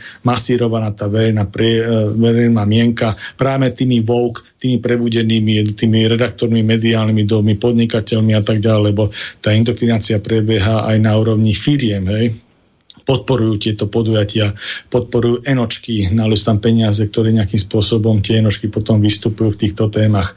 Takže to je premyslený systém, akým sa postupuje. No a treba ho pomenovať, treba ho označiť a treba proste vytvoriť uh, určitou informačnú protiváhu, ktorá tie veci osvetlí a potom v normálnom diskurze priamom a tak ďalej sa potom rozhodne, akým, akým cieľom postupovať. No, uh, kto získa viacej, väčšiu priazeň tej spoločnosti, ale nesmie to byť robené podprahovými metodmi a nesmie to byť robené metodami, ktoré túto diskurziu e, popierajú. A to sú vlastne tá, tá vymazávacia, vymazávacia kultúra. Tý? Taká tá podprahová vymazávacia kultúra, ktorá sa vlastne robí cez tie súkromné sektory, cez tie enočky, cez tie mediálne domy, cez tie, e, cez jednotlivých redaktorov a tak ďalej, cez tých, cez tých vouk, cez tých prebudených ľudí. Pretože treba povedať ešte raz, že odlišnosť tejto kultúry vymazávania oproti autoritatívnym režimom, komunistickým, nacistickým, ak sme ich poznali z histórie, je ten, že tu na tú cenzúru, to vymazávanie nerobí štát. Nerobí to štát. Robia to práve tieto, tieto uh, mimovládky. mimovládky a ľudia, ktorí proste sú uh, voľne organizovaní, ako kebyže jednotlivci, ale keď sa jedná o konkrétnu vec, tak fungujú ako organizovaná skupina. Hej? Názor nejaký pretlačiť. Ale ináč medzi sebou nemajú žiadne zmluvy, žiadne dohody. Hej? Je to, funguje to len na tom pocite toho prebudenia. Vouk, som súčasťou nejakého prerodu. Prerodiem, pretváram tú spoločnosť názorovú. Hej? Takže takýmto spôsobom sa, sa, sa, sa vlastne tí ľudia navzájom hecujú, motivujú a takýmto spôsobom postupujú. Takže m, samozrejme uh, toto, tá, tá vlajka, čo tam hovoril pán Gimeši, Gimeši, áno tiež také, že sa premenoval, tak si musím na to zvyknúť, George Gimeši, tak ten vlastne ako tam troška dáva aj takú menšinovú problematiku, že vlastne tam boli problémy, to, to s týmto nesúvisia celkom, s týmto no, kultúrnym rámcom. Zástavy maďarské v Dunajskej zástavy strede na, na futbale. strede ano. chodili, áno, fanušikovia uh-huh. a tam to zase malo také tie nacionalistické tendencie a tak ďalej, takže to by som povedal, uh, úprava, že to tam nesmie nosiť, má troška iný kontext, aby to zbytočne ako nerobilo nejaké vášne a tak ďalej. Takže to troška je mimo toho rámec toho kultúrneho súboja, ktorú vlastne táto duhová vlajka no, v tej spoločnosťou má urobiť. Lebo tá indoktrinácia samozrejme uh, prebieha toto ideológiou aj v iných štátoch. Napríklad aj v Maďarsku. Hej. V Maďarsku sú troška úspešnejší v tom, že oni majú registrované partnerstva hej, a tým zatiaľ skončili. Hej. E, nešli do manželstiev, nešli do adopcií, nešli do no len, ideológie. Palko, jedna veľmi háklivá vec. V momente, ako zavediete registrované partnerstva, tak už začína tá salámová metóda alebo ten systém otvárania toho Overtonovho okna.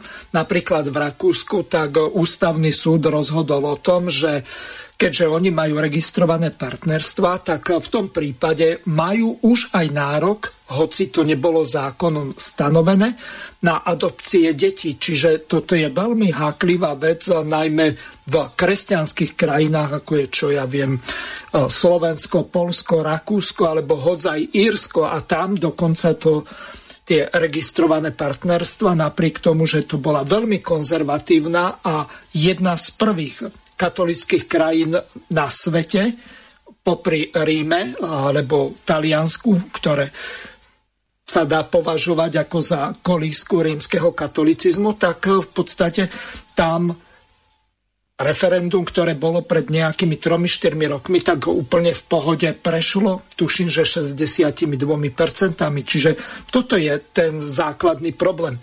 Pripomeniem našim poslucháčom, že je zapnuté telefónne číslo plus 421 910 473 440 ešte raz, plus 421 910 473 440. Môžete využiť aj Telegram, Signál, WhatsApp, Viber, čo vám napadne.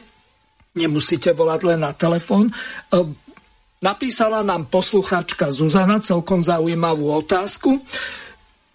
Chcem sa spýtať pána Nemca, prečo ukrajinské vlajky vejú na palisádach, aj na úrade primátora vysela ukrajinská zástava, v Bratislave na prim- primaciálnom paláci a tak ďalej. Takže prečo vejú ukrajinské zástavy, keď v podstate nemáme tu žiadnu oficiálnu návštevu z Ukrajiny, čo by bola pochopiteľná vec a takisto nie sme e, s Ukrajinou v žiadnom e, štátnom zväzku, že by tu mohla viať ukrajinská zástava. Dokonca Ukrajina nie je členom ani NATO, ani Európskej únie. Tak prečo? Tak je to asi individuálne schválené každým tým štatutárom, ktorý zodpovedá alebo vykonáva tú štátnu správu e, nad tým daným objektom alebo zastupuje tú inštitúciu a je to prejav solidarity, aspoň takto chápem ja, solidarity so štátom, ktorý bol napadnutý. Aj. Takže ako, je to, je to vlajka štátu, čiže no, samozrejme tie, tie ten zákon, ktorý upravuje používanie tých štátnych vlajok pri tej vlajkovej výzdobe, tak prednešne počíta s tým, že vlastne sú to už tie príležitosti, ktoré tam sú zadefinované v tom, tom, v tom zákone, ako to sú tie návštevy, predstaviteľov toho štátu, u nás tej sa robí vlajková výzdoba a takisto musia splňať taký, také veci, že vlastne ten, musí to byť reprezentačne spravené, aby to teda odpovedalo a uctilo to tých ľudí, aby tie vlajky sa používali v súvislosti s tým, jak sa v tých štátoch domovských používajú aj tá, tá závesenie vlajky napríklad, lebo stal sa taký trapa, že myslím, že v Pentagone dali ukrajinskú, pri oficiálnom rokovaní ukrajinskú vlajku naopak tie farby, hej, čo vlastne v parlamente sa stalo a potom je to vlajka no kežmarku. Takže vlastne ako aj toto upravuje ten zákon, že musí byť eh, používaný takým spôsobom, jak sa používa v tom domovskom štáte a tak ďalej. Takže toto by som povedal, nerieši priamo ten zákon, je to rozhodnutie každého toho primátora alebo starostu alebo teda ministra, ak je to na vládnej budove, o tom, že dá prejav solidarity nejakým, e, s tým štátom, ktorý nejakým spôsobom z hľadiska nášho vnímania utrpel nejakú újmu. A robilo sa to aj v iných štátoch, ale priamo ten zákon to, to neupravuje. Ale toto, čo sa bavíme ohľadom tej duhovej lajky, to je vyslovene ideologická doktrína, pretože to není reprezentácia štátu, tá vlajka. To je určité ideologické, určité zájmového smerovania. Hej. Tam bol pekný príklad krajňakom, pánu krajňakom ten prípad tej vlajky, uh, myslím, že tam spomínal no, no nejaká... Jeruzalskej, áno, Jeruzalskej, tak vlastne akože to proste tiež predstavuje už tú ideológiu hej, toho kresťanstva ranného a tak ďalej. Takže toto, keby on tam dal, že na tie svoje, čo má portfóliu, tie sociálne teda ministerstvo sociálnych vecí, tak má tie všetké inštitúcie pod sebou tých budov, že to je jedno z najväčších ministerstiev, tak proste do, dokázal by dosť zamoriť tou, tou jerozánskou vlajkou tie, a na základe svojho nejakého. Hej. Takže proste to bolo, by som povedal, patričný prípad tomu, lebo to tie tiež není vlajka nejakého štátu. Hej. Takže nedá sa ako prejav ako nejaké solidarity, skôr nejaké ideologické doktríny. Hej. Tak to, to, to by som ako rozlišnosť povedal, ale ešte som chcel niečo povedať ohľadom ale my to teraz, ja že ohľadom tej gender ideológie sme sa bavili uh-huh. o, tej, o tých e, používaní tých skratiek rodič 1, rodič 2. Ale tu bola ešte jedna vec pekná spravená, myslím, že to prebehlo aj médiami ohľadom ministra Lengvarského, kedy, ktorý je vlastne nominantom Olana a e, v rámci tohto, z tejto svojej nominácie na tom ministerskom poste proste sám robí vyhlášku, ktorá vlastne uľahčuje gender ideológii prístup do legislatívneho procesu Slovenskej republiky, kedy vlastne podpísal výhľašku, ktorá vlastne by som povedal, že ruší potrebu, potrebu pri nutnosti zmeny pohľavia kastrácie. Hej? To znamená, že uznávame uh, zmenu pohľavia aj bez toho, aby vonkajšie biologické znaky zodpovedali tomu pohľaviu. To znamená, že by sme eventuálne podľa tejto predstavy pána ministra Lengvarského za Oľano a hnutia Oľano, tak v republike by sa mali proste ľudí, ženy s penisami a, a, a vlastne mužov menštrujúcich. Hej? Takže vlastne toto je tiež z týchto malič právnych noriem proste urobiť potom nejakú legislatívu. Je tam tá taktika tej salamovej metódy, ktorú ste veľmi správne pomenovali, že proste keď sa v nejakej krajine schváli nejaký medzistupeň, napríklad registrované partnerstvo, tak už v rámci toho voľk prebudenia sa spustia nejaké ďalšie poschodia, ktoré pomôžu aj medzinárodne potom postupovať vyššie v rámci tej daného štátu. Ale keď nemáte urobený základný kameň, to znamená ani tú registráciu, tak tie vonkajšie internacionálne voľk štruktúry nevedia vám pomôcť v tom štáte, nevedia pomôcť tým progresivistom, tým neomarxistom v indoktrinácii, pretože musia postaviť aspoň ten základný kameň. Preto je také dôležité, že vlastne tieto veci vôbec v slovenskej legislatíve neriešiť a tým pádom neurobíte žiadny základný kameň, na ktorom sa dá niečo vybudovať. To znamená aj ten proces, ktorý robil minister Lengvarsky za Oľano a hnutie Oľano, hej, tej indoktrinácii gender ideológie v Slovenskej republike, tak aj tú vyhlášku treba zrušiť a upraviť takým spôsobom, aby neumožňovala takúto vec, ak sme spomínali. To znamená, že musíme viazať zmenu pohľavňa kastráciu. Hej? Musia zodpovedať vonkajšie pohlavné znaky tomu pohľaviu, za ktoré sa vy e, to je, za ktoré ste vy akceptovaní. To znamená, že musíte mať ženské pohľavné znaky na to, aby ste boli akceptovaní ako žena v tej spoločnosti aj legislatívne a musíte mať vonkajšie pohľavné znaky muža. To je rozhodujúce, nie je váš pocit, jak sa vy cítite. Proste máme len dve pohľavia a musíte odpovedať vonkajší pohľavný znak. Dobre. Na to, aby ste sa identifikovali s tým pohľavím. No, Mám Potom tu... ešte by sme... Áno, nech ano? sa páči, dokončite, lebo ja som už myslel, že prejdeme na ďalšiu tému. Môžeme tam ďalšiu tému, ale no. ešte sme tam jednu ukážku mali, neviem, či ju máte pripravenú ohľadom tej pani Todovej a Matoviča. Pána Matoviča tam bol ešte smerom k tým taká trojminútová ukážka. Áno, samozrejme, mám to pripravené. Takže otrava Matovič, že ja som si to tak svojsky pomenoval, lebo to slovo tam aj zaznelo, alebo skôr vetné spojenie? Uh, veľa ľudí, pán Matovič, ale má pocit, že ste premrhali uh, jednu veľkú šancu a volajú po nejakom vašom spametaní sa a prekáža im hlavne štýl vládnutia a vy ste ako keby toho najväčšia príčina, ako keby ste otravili ľudí uh, sám sebou. Cítite vy za to nejakú zodpovednosť? Viete, uh, Možno aj s tým súvisí to, čo som otvoril tú otázku zastúpenia v uh, médiách. Ja som vyhral voľby, sorry. Akože tým, že som nadchol ľudí, tak sme porazili toho Fica, ktorého si nikto nemyslel, že ho dokážeme poraziť. Ale pozrite sa, aký som mal mediálny priestor ja v politických diskusiách. A koľkokrát tam bol Pellegrini, ktorý má 7% poslancov v parlamente. My ich máme 50. Ale My máme tretinu, diskusí ani nechodíte. Teraz prepačte. som niekde čítala vyjadrenie pána Kovačiča, že celý hmm. rok vás pozývala ani raz ste nepíšli. Pozval ma asi dvakrát a to tak, že chod zo Šuka Eštokom či Šutaj Eštokom a teraz akože... akože... Uh, prepačte, ako, akože naozaj, keď to rýchlo poviem, tak sa pomýlim. A teraz, a potom ešte s nejakým takým, takýmto podobným. Čiže Čiže ja to teraz bol, v nedelu idete do natelo? Prepačte, pozrite sa, jak tu médiá naozaj vyrábajú Pelegriniho, lebo im to vyhovuje a vybavené. Čiže toto tam je. Počkajte, pán Kovačič je tu. V pohode si môžeme prečítať SMS-ky, dávam vám súhlas, môžete ich zverejniť, pán Kovačič. Ako veľmi rád k vám prídem, keď ma pozvete kedykoľvek. Dobre? Dobre ale čiže... skúsme počať, koľkokrát ste tam mali ľudí z hlasu a koľkokrát ste tam mali Pelegrinio. Čiže keď to máme nedelu... také interaktívne, ja som rád, že sme tu. V nedelu idete do na telo.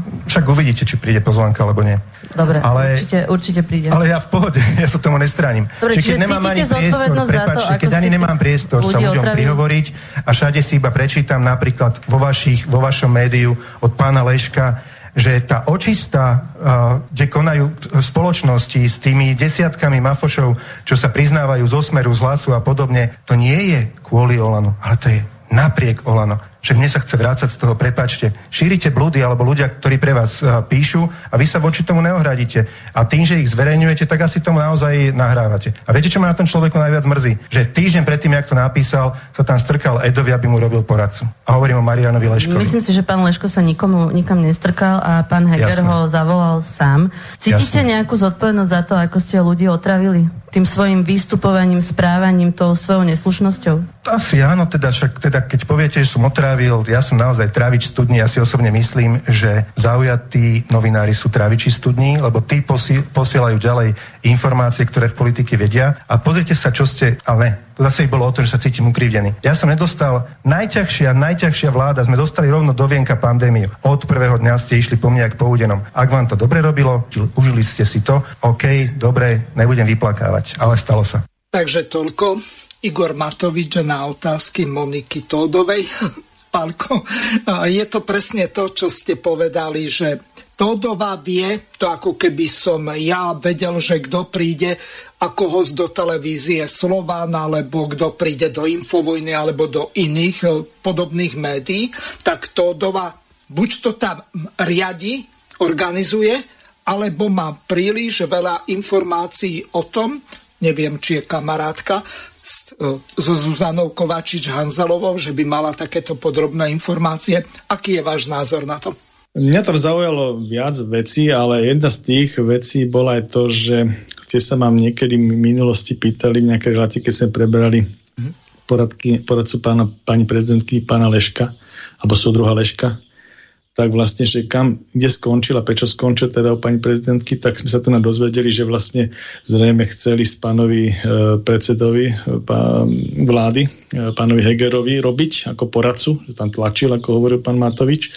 Toto by som mu aj celkom ako veril. No. Takže ako to bola taká jedna vec, ale čo sa týka samotného, samotného toho myslím, že k tomu ešte vrátim aj tej ďalšej ukážky, ktorú máme potom v súvislosti s tým oceňovaním prichystanú, aby sme tu nemali dvoje metre na pozra- pohľad na dejin obidvoch zločinných režimov, aj teda vojnovej Slovenskej republiky, aj potom komunistického obdobia.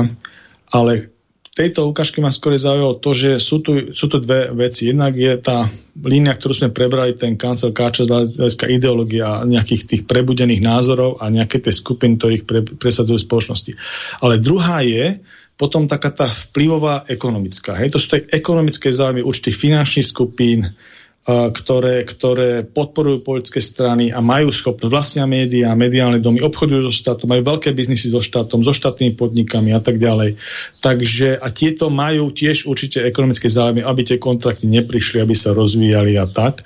A je to tá línia, na ktorú naráža potom pán Matovič, že vlastne v pozadí tieto skupiny dokážu vytvárať mediálny priestor nejakým konkrétnym politikom. E, jednak vstúpa ich poznateľnosť, jednak spájajú tvár s nejakým názorom a, ten tvár, a tú tvár s názorom a s nejakým politickým subjektom. Hej. To samozrejme stojí veľa peňazí a nedá sa to urobiť za 5 minút, takže to je čas na, na nejaké štvoročné obdobie, takže treba začať okamžite hej, po, po tých voľbách prvých. Hej.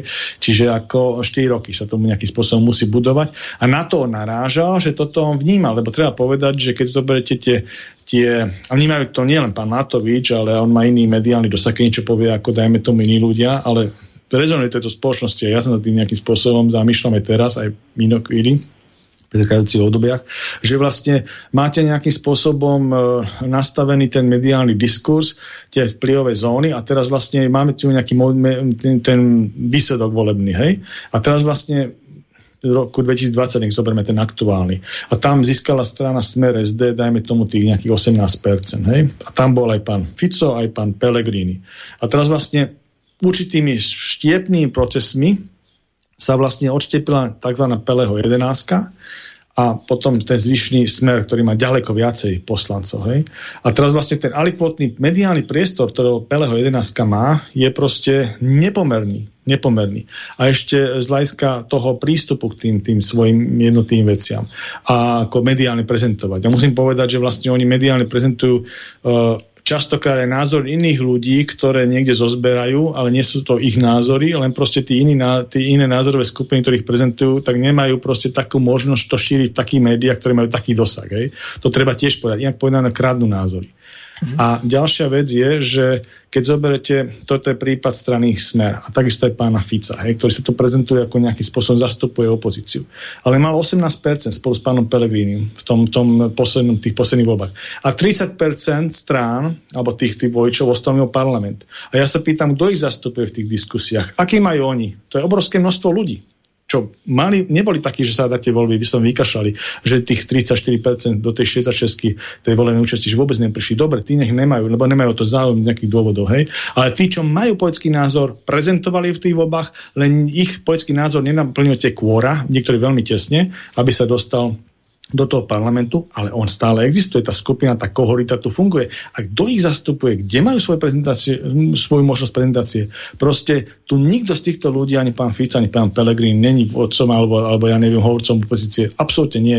Môžeme to rozdeliť a povedať, že zastupujú tých 18%, dajme tomu na poli, hej? Alebo ani to nie. No a toto sa vlastne jedná, že vlastne majú neprimeraný priestor. Hej? A vlastne tieto mediálne neprimerané priestory ich potom vytvárajú. Lebo to prebieha tu na 4 roky. To není len v rámci nejakej volebnej kampane. To tu je 4 roky.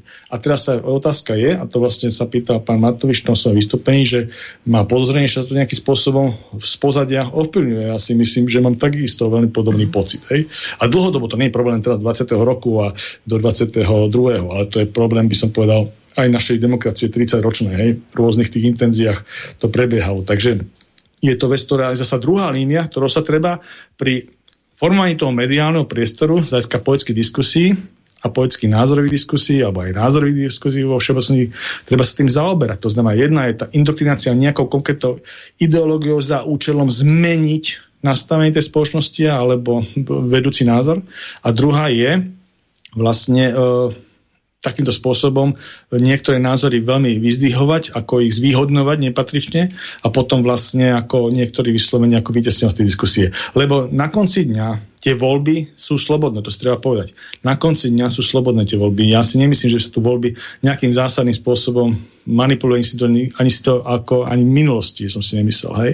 Ale to, že sa takto znevýhodňujú by som povedal, schopnosť prezentovať tie názory, tak to som skalopene o tom presvedčení. Dlhodobo, nie len problém v roku 20, alebo ja neviem, tie voľby predtým, tak je dlhodobo je to takýto trend. Takýmto spôsobom oplňovať tú verejnú mienku. Hej? Mám tu pripravenú tú ukážku, o ktorej ste hovorili. Jedná sa o podstate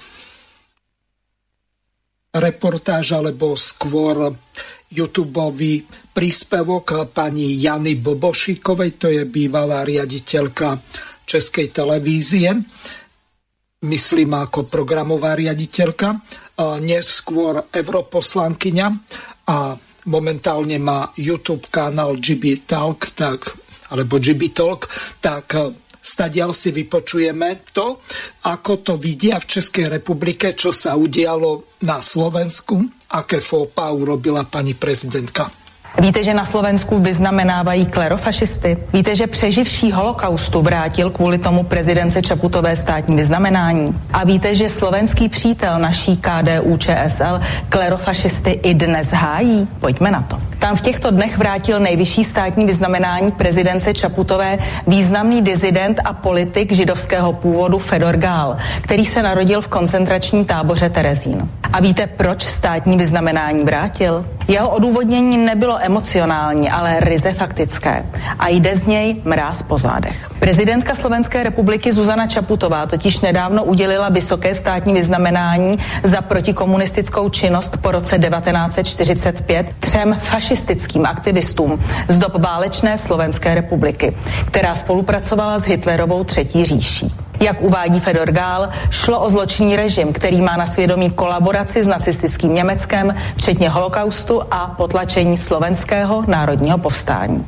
Prezidentka Slovenskej republiky udeľuje Albertovi Púčikovi, Eduardovi Tesárovi a Antonovi Tunegovi štátne vyznamenanie Rad Ľudovita Štúra prvej triedy in memoriam za mimoriadne zásluhy o demokraciu a jej rozvoj, ľudské práva a slobody a ich ochranu.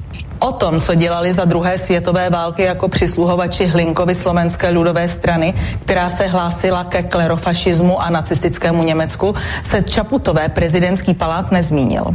Hovořil jen o protikomunistické činnosti vyznamenaných. Ozvali se ale historici.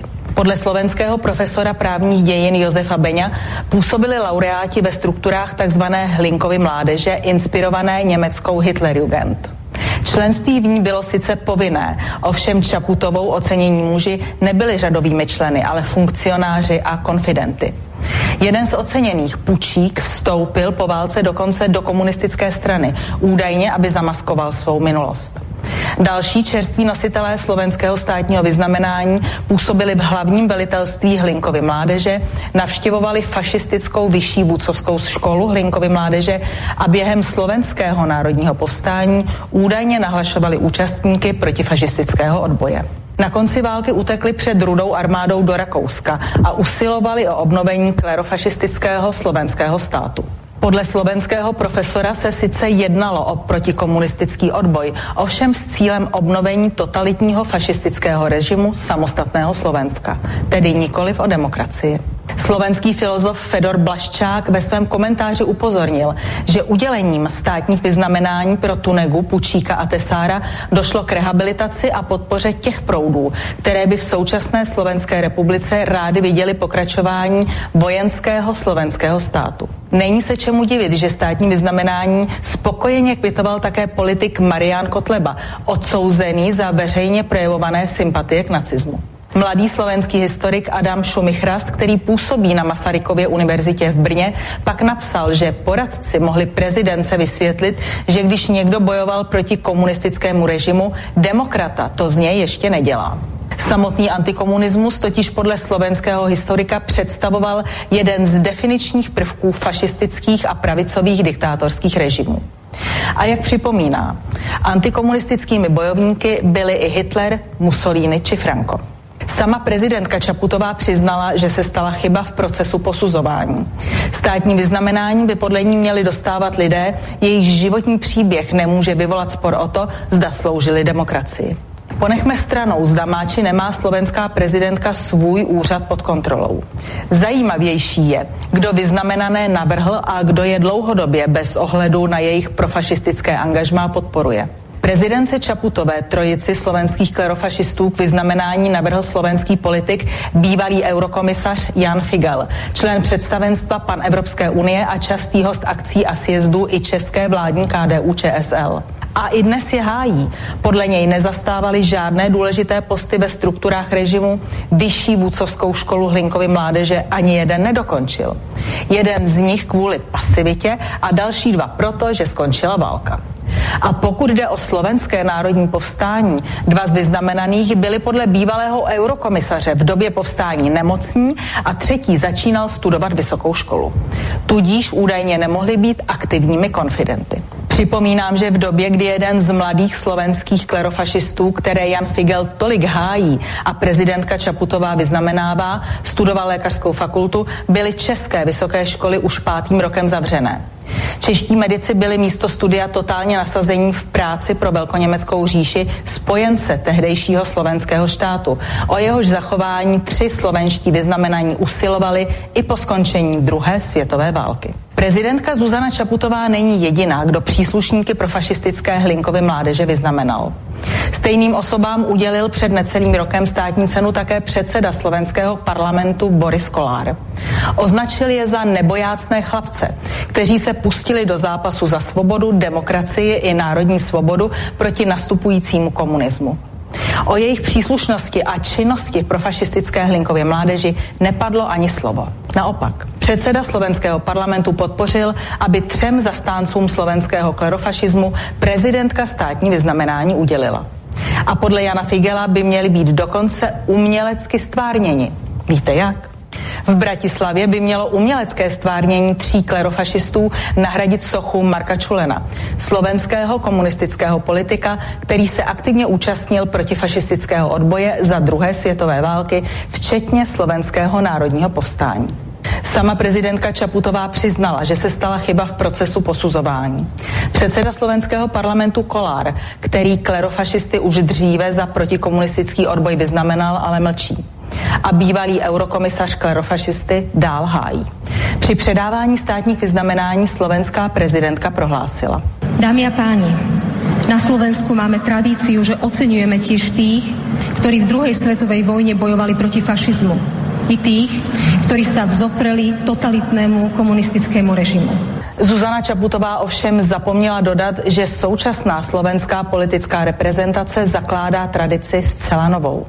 A sice, že jakýkoliv antikomunismus se stává polehčující okolností pro propagátory fašismu.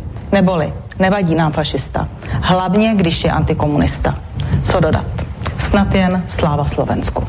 Takže toľko Jana Bobošíková v jej bravúrnom vystúpení perfektne okomentované klobúk dolu. Ja pripomeniem našim poslucháčom ešte raz telefónne číslo plus 421 910 473 440, pokiaľ máte záujem, tak eh, môžete sa na čokoľvek, čo súvisí s touto reláciou pána doktora Pavla Nemca spýtať. Pavol, máte slovo. No, ja by som k tomu povedal si to, že vlastne myše našej legislatívy sú obidva systémy zločinné. Aj komunistický systém, ktorý tu sme tu mali 40 rokov, aj ten počas Slovenskej republiky, vojnovej Slovenskej republiky 39-45. A potom samozrejme tá optika politická je jednoznačná, ale tá historická, tá viac farbistá. Tam treba ísť potom z hľadiska toho posudzovania, vyslovenie do tých individuálnych životov a prejov a tak ďalej keď sa niekto navrhuje na vyznamenanie, najvyššie štátne vyznamenia, ale neviem, ako, aký rad mu dávali, tak tam je určitá, určitá forma toho schváľovania, posudzovania a tak ďalej. Nechce sa mi veriť, že sa nejakým spôsobom nikto z týchto oponentov, čo to proste teraz ako, alebo ex post Palko, otázka znie, či sa hej? vôbec dostali k slobu. Áno, tak proste to je chyba, by som povedal, procesná. Čiže toho, kto nejakým spôsobom tie návrhy pani prezidentke e, pripravoval. Hej? No, Myslím, ja ešte pripomeniem jednu veľmi dôležitú vec. Keď e, to niekto pripravoval, tak e, pán Chmelar ako historik, politológ a spisovateľ učiteľ žurnalistiky na vysokej škole, tak protestoval, lenže to nikto nebral na vedomie. Toto je ten základný problém, pretože to predchádzalo to, o čom pani Bobošiková hovorila. Vyznamenávanie e, týchto istých ľudí a najmä to, že pravdepodobne štát dáva do Tunegovej nadácie peniaze, kde sú v podstate funkcionármi. Pigel, bývalý eurokomisár, tak je predsedom, potom je tam europoslankyňa Lexman, jej partner Majerský a tak ďalej. Toto sú KDHci. Takže čo sa to tu vlastne deje, to vracame sa do roku 1939, alebo čo? Takže vrani, že že obidva režimy boli nacistické, teda boli totalitné, autoritárske a tak ďalej. A vlastne potom e, ja ako nemám problém s týmito vecami, sa posudzovali títo ľudia aj ohľadom svojich individuálnej činnosti v slovenskom štáte, lebo tam bola prezentovaná len jedna tá línia vlastne tých, tých, tých bielých legiách, čo boli vlastne také ako pre boj s nastupujúcou totalitou, hej, v tom období toho malého nadýchnutia medzi rokom 45 a 48 a keď prevzali tú komunisti tú moc. A, ale vlastne, že vlastne my máme aj problém hlavne definovania s tým, s tým zločinným komunistickým systémom, hej, že vlastne tam máme mnohých ľudí, ktorí nejakým spôsobom ingerujú, poukazujú síce na týchto, že vlastne tým majú nejakú nacistickú, ale nevidia tú svoju komunistickú. A musím povedať, že tým máme ešte väčší problém, lebo toto už je veľmi vzdialené pre nás, tu na už nie sú pohrobkovia týchto ľudí, ale máme ešte, alebo donedávna sme mali... Zo pár mi chodí do relácií, takže... No, dobre, ale ako nie si to priamo, že oni by boli členovia tej hlinkovej strany a robili tam tieto veci, hej. Ako politicky sa angažovali v tom systéme. Takže ako, ale tých komunistov máme vo funkciách, dokonca však mala aj pani prezidentka, pána Leška ešte nedávno ako poradcu, čo bol člen komunistickej strany a teraz súhlasí aj s okupáciou, uh, teda žebracká pomoc to nebola a nie okupácia, hej. Lebo to museli všetci komunisti po po uh, uh, roku 1968 s tým súhlasiť. A samozrejme si týkali s Vasilom Bilakom a s Gustavom Úsakom, pretože komunisti si vždy na svojich sympódiách týkali, hej. A tak ďalej. Tam je kopec vecí a proste s týmto máme problém, ako, že vlastne, a druhá vec, koľko komunistov, alebo členov komunistickej strany, bývalých členov komunistickej strany, dostali najvyššie slovenské štátne významenania, hej. Oni boli fyzicky tam priamo zúčastnení, hej, že proste boli členmi tej strany. A druhá vec je Hitlerogen. To je v súvislosti s tou indoktrináciou, že vlastne každý ten režim totalitný mal smerom k tej mládeži celý svoj presvedčací ideologický program, lebo to bolo, na čom to budeme stavať. Hej? A tých súputníkov našich oponentov, hej, tých budeme popravovať alebo ostrakizovať alebo likvidovať. Rôznymi spôsobmi to mali, v rôznych obdobiach rôzne spôsoby preferovali. A čo týka tej indoktrinácie tej mládeže, tak boli nacisti mali Hitlerjugend, na Slovensku bol ekvivalent Slovenská linková mládež, Komunisti mali iskričky od nejakého veku pionierov, svezákov a potom boli kandidáci strany a komunisti. Aj. Takže mali tú integráciu. Normálne ma štvete ako bývalého predsedu SZM. Áno, však ako vidíte, ale do, do SZM sa muselo ísť, to proste nebola výberovka, hej, čiže tam sa stali automatické iskričky, takže tých netreba ostrakizovať, lebo tak to proste bolo. Vy ste nemali nejakú ingerenciu v tom. Ale čo sa týka komunistov, tak to už bolo iné. Tam to bolo o slobodnom rozhodovaní. Tam nakoniec v podstate to už nebolo ako také ako násilné preberanie, tak, alebo automatické. Takže tam to treba rozlišovať. Ale ja iba hovorím ten model, že sa používal v obidvoch systémoch rovnaká indoktrinácia, ale samozrejme iné organizácie to predstavovali. No a čo sa týka ešte tej histórie, nebudem hovoriť o týchto konkrétnych, lebo ja nepoznám konkrétnych život, ani nie som historik, ako aby som vedel teda ich posudzovať. To mali robiť tí, ktorí to predkladali, hej ale ako vám poviem tak, že vlastne je tako zaujímavé, že mnoho ľudí, ktorí, bolo, ktorí boli aktívni v slovenskom štáte, politicky aktívni alebo nejakým spôsobom, tak proste boli aktívni aj komunistickej strane po roku 1948. To, to sú tiež také fakty. Hej? A e, napríklad niektoré vedomosti e, týchto ľudí, ktorí pracovali a konkrétne s týmto bielými legiami to bolo také zaujímavé. Nehovoriac o tom, že či mali byť významné alebo nemali, to nebudem riešiť, ale napríklad oni, títo ľudia, to bola taká celá sieť, a, ktorá vlastne nejakým spôsobom pôsobila spravodajsky voči nastupujúcej komunistickej moci v Československu v 48 roku a e, riadili už istý pán Vicen, ktorý vlastne e, nejakým spôsobom pracoval aj pre Američanov a e, títo ľudia, títo traja konkrétni boli teda dešifrovaní tou komunistickou štátnou mocou a nakoniec za tú svoju činnosť v tých bielých e, legiách popravení. A to bol vlastne predmet toho, toho, toho ich vyznamenania. Ale teda neštudujeme ďalšie tie veci, čo robili konkrétne Slovensko štát tak ďalej. Tomu sa vyhneme. Lebo to neviem. No a potom, čo týka toho pána Vicena, takže tá, tá, tá služba bola taká, že vlastne on síce pôvodne bol z toho ľudackého prostredia, a v tých autoritatívnych režimoch máte tiež proste, že sa vytvára vždycky tá, aj tých autoritatívnych režimoch nie je tá spoločnosť úplne jedno, jednostranne orientovaná. Hej? Že vlastne napríklad je aj nejaké liberálne krídlo bolo u ľudákov a konzervatívne. Áno, ako, nie, netreba to brať ako v zmysle ako tej demokratickej spoločnosti, hej, ako to máme rozdelené politickým stranám. No, ale skôr také, radikálne a umiernené krídlo. Môže byť, môže mm-hmm. byť. Proste bolo tam nejaké rozdelenie. A takisto aj v komunistickej strane bolo nejaké rozdelenie. To neboli ako jednohlasný proste všetké mašinéria.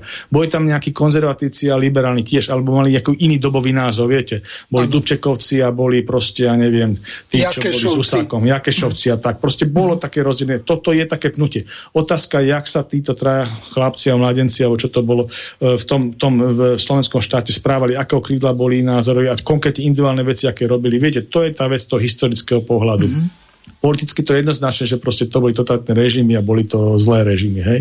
Ale tie individuálne osoby a individuálne postoje tých konkrétnych ľudí e, v tom, tom štáte a v tom pôsobení mohli byť iné, hej? alebo antagonistické a tak ďalej. Takže to treba posúdiť ako z hľadiska toho procesu. Ale z hľadiska e, toho v tých bielých legiách, tak vlastne jedno, že ako proste vyšli, proste bojovali proti tej novej totalite. Hej? A boli také veci zaujímavé, že tiež ste svední také čierno-bieli, lebo uh, ďalší taký človek, ktorý mal veľmi blízko uh, k týmto veciam, k týmto jednotkám, tým bielým legiám a ja neviem, takej tej uh, spravodajskej činnosti bol istý pán Imrich Sudsky. Hej? A Imrich Sudsky bol, bol človekom, ktorý uh, za slovenského štátu, za Slovenskej republiky vojnovej, mal na starosti protikomunistický odboj. On proste riadil tie, on bol taký detektív a potom prešiel do spravodajskej jednotky a pôsobil aj v spravodajskej jednotke, ktorá rozkladala komunistov. Lebo treba povedať, že komunistická strana bola vznikom slovenského štátu, Slovenskej vojnovej republiky zakázaná jej politická činnosť. Hej. Takže on, sa, on viedol to oddelenie za, za, na celoštátnej úrovni a riešil to. A bolo to asi 5 výborov komunistickej strany, ilegálnych, jak to oni nazývali. A tento Imrich Sudsky všetkých rozložil. tu nemali šancu proste tí komunisti. Všetkých rozložil, pozatýkal a tak ďalej. A samozrejme s nimi pracoval, takže on veľa o nich vedel. No a potom, v, potom vlastne po zmene nástupu komunistov v moci 48 roku väčšina týchto ľudí, ktorí nejakým spôsobom pracovali e, v týchto orgánoch policajných, spravodajských a tak ďalej, a, a, na úrovni toho Slovenskej republiky, tak emigrovalo. Väčšina emigrovalo. Treba povedať, že v protektoráte Čechy a Morava, tamto väčšinou robili gestapo, tieto činnosti a plus nejakí tí ľudí, ľudia a čo tie informácie, tak väčšina ich bol zahynuli alebo boli popravení okamžite v rámci, v rámci vojnovej operácie alebo bezprostredne potom. Hej, neprežili to. Ale čo sa týka slovenských zložiek, ktoré sa týmito vecami zaobrali, tak prežili a takmer všetci emigrovali. A emigrovali väčšinou, to boli takí germanofili, tak buď do Rakúska, alebo do Nemecka. Ale väčšinou do Rakúska, čo nebolo moc prezieravé z hľadiska toho, čo sa potom dialo v budúcnosti. Takže tento súdsky mal na starosti súdsky týchto, týchto komunistov, bol veľmi úspešný v tom, nejaký komunistická uh, táto jednotka sa to nejakým spôsobom na území Slovenska v tom danom čase neuchytila a emigroval do 40, po 48 emigroval, takže nemali na komunisti dosah, ale snažili sa nejakým spôsobom kontaktovať aj tá nová štátna moc, cez svoje spravodajské orgány práve týchto emigrantov kvázi a nejakým spôsobom nadviazať s nimi spoluprácu a tak ďalej. No a ne, nejakým spôsobom sa to aj darilo, ale konkrétne u toho sudského mali podozrenie, že proste hrá na obidve strany, čo bola aj pravda. Boracoval aj pre Američanov v tom danom čase. No a čo bolo zaujímavé, čo som chcel vlastne povedať, že ten sledný čierno-biely, jak odchádzali tí jednotliví prezidenti, hej, komunistickí, ako odišiel Gotval, proste potom bol Zápotocký a po Zápotockom, keď zomrel Zápotocký, tak sa rozhodovalo, že kto by tak mohol byť nový prezidentom. Hej. A bol tam proste taký ako súboj, že veľmi ostrým kandidátom na to bol William Široký. William Široký bol taký prostorký slovenský komunista, ktorý neviem, nejakým spôsobom aj fungoval v kopických združeniach, v tom čase tých piatich ilegálnych výborov mal nejaké drobné funkcie, ale také pomocné tam ako. Ale on mal hlavne kontakt v tom čase na, na Rusov a e, pozná sa osobne s Chruščovom. No a v tom čase mala komunistická strana Sovjetského zväzu veľký vplyv na tie obsadzovanie tých miestov a čo sa myslelo v Moskve, tak to sa to potom presadzovalo. No takže boli také, také náznaky, že by to mohol prevziať William Široký a to sa nepačilo praským komunistom. Hej? A praskí komunisti rozmýšľali, čo by teda spravili s tým, aby sa súdruh William Široký nestal generálnym tajomníkom komunistickej strany Československa a, a nestal prezidentom, lebo takto už boli tie spojené tie funkcie. Najdôležitejšia bola tá stranická, potom už automaticky tá, tá prezidentská by tomu išla. No tak rozmýšľali, čo by sa dalo spraviť. Vedeli, že proste boli rozložené tie výbory, a vedeli, že proste tí komunisti to nebolo len tak, že boli rozložené, tam musela byť nejaká spolupráca, musela byť nejaká sieť konfidentov a tak ďalej v tom období Slovenskej vojnovej republiky. No tak sa proste dostali nejakým informáciám, že tento, tento pán Sudský, Himlich Sudský priste e, mal na starosti tieto veci, tak by o tom niečo mohol vedieť. No a samozrejme, že vedel. No a e, myslím, že v roku 56 alebo 7 nejakým spôsobom ho z tej Viedne uniesli, uniesli ho na, do Československa, do Prahy, do Ruziny a začali ho vypočúvať a spísať tzv. sudského protokoly. A tam vlastne ako sudský hovoril o tom, akým spôsobom pracoval hej, v tom období. A teda úplne otvorené, že súdruh William Široký bol proste konfident bol konfident a proste absolútne nemá problémy proste ako s ním spolupracoval. On ho hovoril, že bol veľmi slušný a bol veľmi komunikatívny a inak, iným spôsobom proste všetko porozprával a tak ďalej.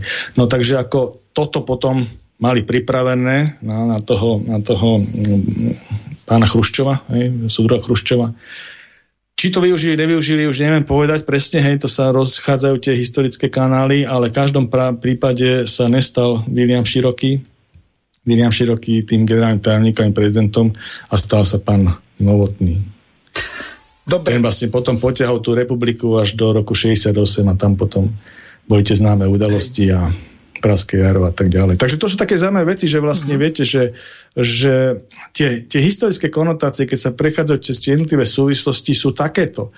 A na to sa treba takto pozerať. A potom samozrejme, že ťažko sú uveriteľné veci, keď eh, treba povedať, že hlavne také aj progresivisti, alebo, alebo aj, aj tá lavicová scéna nejakým spôsobom na to poukazovala, ale oni nevedia potom, alebo nevedia podobný postoj zaujať voči komunistickým zločinom. Hej?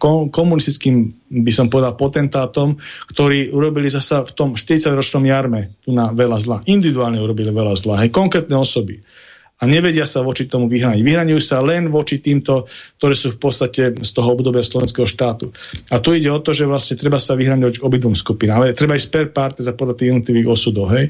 A ne, netreba povedať, že zločiny komunistov a komunistického hnutia ako takého boli inak vnímané ako toho, toho národne socialistického počas slovenského, slovenského štátu alebo Slovenskej vojnovej republiky. Proste neboli. Tam treba povedať konkrétne veci, konkrétne e, pochybenia a nejakým spôsobom nebrať to ideologicky, ale na základe konkrétnych faktov. Hej? Takže takýmto spôsobom a taký prístup mi tu, mi tu chýba pri týchto veciach. Proste e, sú tu ľudia, ktorí sa angažujú dneska v politike, a, a aj na tom lavicovom spektre a ich rodiny, ich rodiny, proste ich rodiny príslušníci priami, buď otcovia alebo dedovia, boli exponenti komunistického režimu. A významní exponenti, to neboli radoví členovia komunistickej strany, to, to bolo pol milióna. To boli ľudia, ktorí mali reálnu moc, reálnu moc v tom komunistickom režime. A títo ľudia ťažko nám tu môžu nejakým spôsobom robiť nejaké morálne apely smerom aj tomu slovenskému štátu, hoci celá tá, celá tá vec je proste nášho pohľadu takých tých nezúčastnených proste identicky zločinná. Hej? Identicky zločinná. Aj tá komunistická, aj tá národno-socialistická. Ale títo jednotlivým skupinám, ktoré sú v nejakom tom ideologickom súboji, chýba ten odstup. Pálko, aj keď s vami kategoricky nesúhlasím v zmysle tej Volterovej zásady, nechal som vám povedať, čo ste chceli. No a teraz prejdeme k tej ďalšej a už verím tomu, že poslednej téme. Robert Fico sa rozhodol usporiadať ďalšie referendum, ktoré vyhlásil takýmto spôsobom. Referendum o predčasných voľbách je jedinou cestou, ako sa zbaviť neschopnej vlády, ubližujúcej celému Slovensku. Smer sociálna demokracia víta, že tento názor zdieľajú aj iné opozičné politické strany. Viete, vo vládnej koalícii môžu byť najhlbšie krízy, môžu sa nenávidieť, môžu si verejne nadávať. Nikto z členov vládnej koalície však nemá ani štipku politickej kultúry a nepristúpi k predčasným parlamentným voľbám.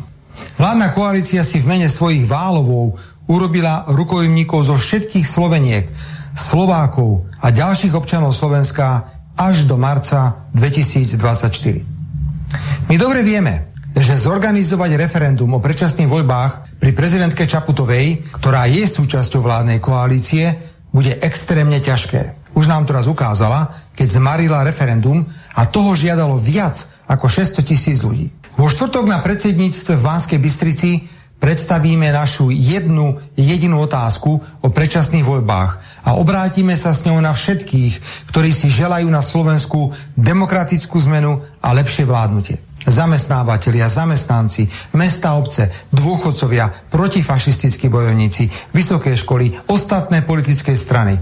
Všetci budú môcť vyhlásiť, že sú pripravení zbierať podpisy na referendum. Naša iniciatíva nie je samozrejme časovo náhodná. Ak by sme spoločne vyzberali potrebných 350 tisíc podpisov za referendum a predložili ich prezidentke Čaputovej do konca júla 2022, prezidentka musí vyhlásiť referendum do konca augusta 2022 a vykonať sa toto referendum musí v nasledujúcich 90 dňoch. Ak sa prezidentka rozhodne byť nadstranícka a nie je súčasť koalície, ako to je doteraz. Referendum o predčasných voľbách by sa mohlo konať v ten istý deň ako komunálne a regionálne voľby, teda na konci oktobra 22. Ušetrili by sme obrovské množstvo peňazí, ale najmä by sme urýchlili odchod vládnej neschopnosti a zloby. Všetko má v rukách prezidentka Čaputová. Referendum o predčasných voľbách, ktoré nie je v súlade s americkými záujmami na Slovensku, vie samozrejme prezidentka zmariť. A podľa mňa sa o to aj pokúsi. Je preto na nás všetkých, aby sme jej jasne vysvetlili, že jej úlohou je zastupovať záujmy Slovenska, ktoré rýchle nové voľby potrebuje ako soľ. Poďme preto spolu, prosím, za dva mesiace vyzberať potrebných 350 tisíc podpisov. Takže toľko Robert Fico. Koľko vidíte tam chýb, čo povedal?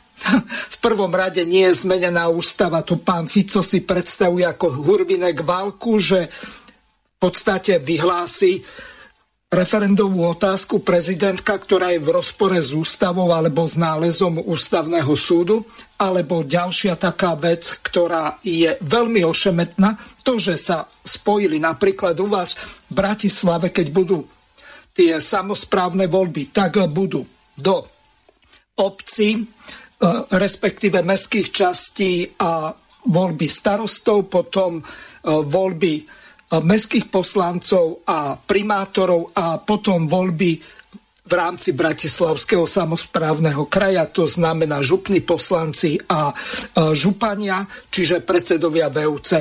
A to on si myslí, že na čom tam ušetrí a to tí okrskári sa zbláznia, veď na to treba 10 tisíce ľudí. Palku, máte slovo, dve minúty do konca. No, ja si myslím, že už tá téma toho referenda aj na toto volebné obdobie pase. My keď sme tak tomu vyjadrovali, tak vlastne to bol taký ten zámysel aj tak pro futuro, lebo to by sa nedalo realizovať ešte v tomto volebnom období, ale proste, že tá spoločnosť potrebuje mať nejaký mechanizmus vo svojej legislatíve, ktorý by im proste umožňoval, keď je nejaká masívna nespokojnosť nejakým systémom vládnutia alebo konkrétnej vládnutia, aj konkrétnej vlády ako exekutívy, že by malo možnosť proste z ústavy si uh, vyvolať referendum o skrátení volebného obdobia. A toto sa nejakým spôsobom nedalo alebo nepodarilo zaviesť, tam boli tie jednotlivé, by som povedal, nezáujemné poetské scény a tak ďalej, najprv záujem, potom nezáujem, takže sa to nedalo zrealizovať, nezrealizovali to. A toto si myslím, že je taká nejaká labutia piesen celej tej koncepcie, ktorá vlastne hm, slúži skôr ako takému politickému, hm, by som povedal, alebo motivovaniu toho svojho, tých svojich priaznivcov nejakej, nejakej činnosti a no, do, tých, do tých riadnych volieb do toho termínu, proste mobilizácia voliča Smeru alebo mobilizácia voliča pána Fica, ale myslím si, že z hľadiska nejakého spoločenského, tak to nebude mať žiadny nejaký vplyv, ani sa to nezrealizuje. Proste je to len taká ako mobilizácia. No tej voličskej základne smeru. Ja to takto vnímam, ale čo týka tých referent, tak je to škoda, lebo ja som od toho, toho názoru, že minimálne raz do toho, v každom to voľbnom období z hľadiska tej empirie, tej politickej skúsenosti, ktoré sme to mali, by bolo dobre mať taký inštitút, že vlastne pri tých veľkých kôrach, ktoré tam sú, však to je nadpolovičná väčšina plus jeden hlas by muselo o tom rozhodnúť, tak vlastne, že by sa dokázalo skrátiť to voľné obdobie. A teraz sme v takej paradoxnej situácii, že tuším, je aj proste problém skrátiť parlamentom to volebné obdobie, ktoré sme nejakým spôsobom tu ja už párkrát zažili, že parlament si sám skráti volebné obdobie, že teraz je tam nejaký dis- diskrepancia v tomto, ani toto sa ešte neupravilo, takže myslím, že aspoň toto by sa mohlo spraviť, aby parlament vedel zareagovať, keby nejaká ústavná kríza tu nahrozila. Ďakujem vám veľmi pekne, Palko. Som veľmi rád, že aj keď na niektorých veciach sa určite nevieme zhodnúť, ale v podstate mali ste možnosť odprezentovať v rámci tejto relácii politické rozhovory s Pavlom Nemcom svoje postoje a názory. Teším sa na ďalšiu reláciu s vami a takisto lúčim sa s našimi poslucháčmi. Do počutia. Ďakujem pekne, lúčim sa ja, do počutia. Vysielací čas dnešnej relácie veľmi rýchlo uplynul, tak sa s vami zo štúdia Banska Bystrica Juh lúči moderátor a zúkar Miroslav Hazucha, ktorý vás touto reláciou sprevádzal. Vážené poslucháčky a poslucháči, budeme veľmi radi, ak nám zachováte nielen priazeň, ale ak nám aj napíšete vaše podnety a návrhy na zlepšenie relácie, lebo bez spätnej väzby nebudeme vedieť relácie relácie zlepšovať, za čo vám vopred veľmi pekne ďakujem. Do počutia. Táto relácia vznikla za podpory dobrovoľných príspevkov našich poslucháčov. I ty sa k ním môžeš pridať. Viac informácií nájdeš na www.slobodnyvysielac.sk Ďakujeme.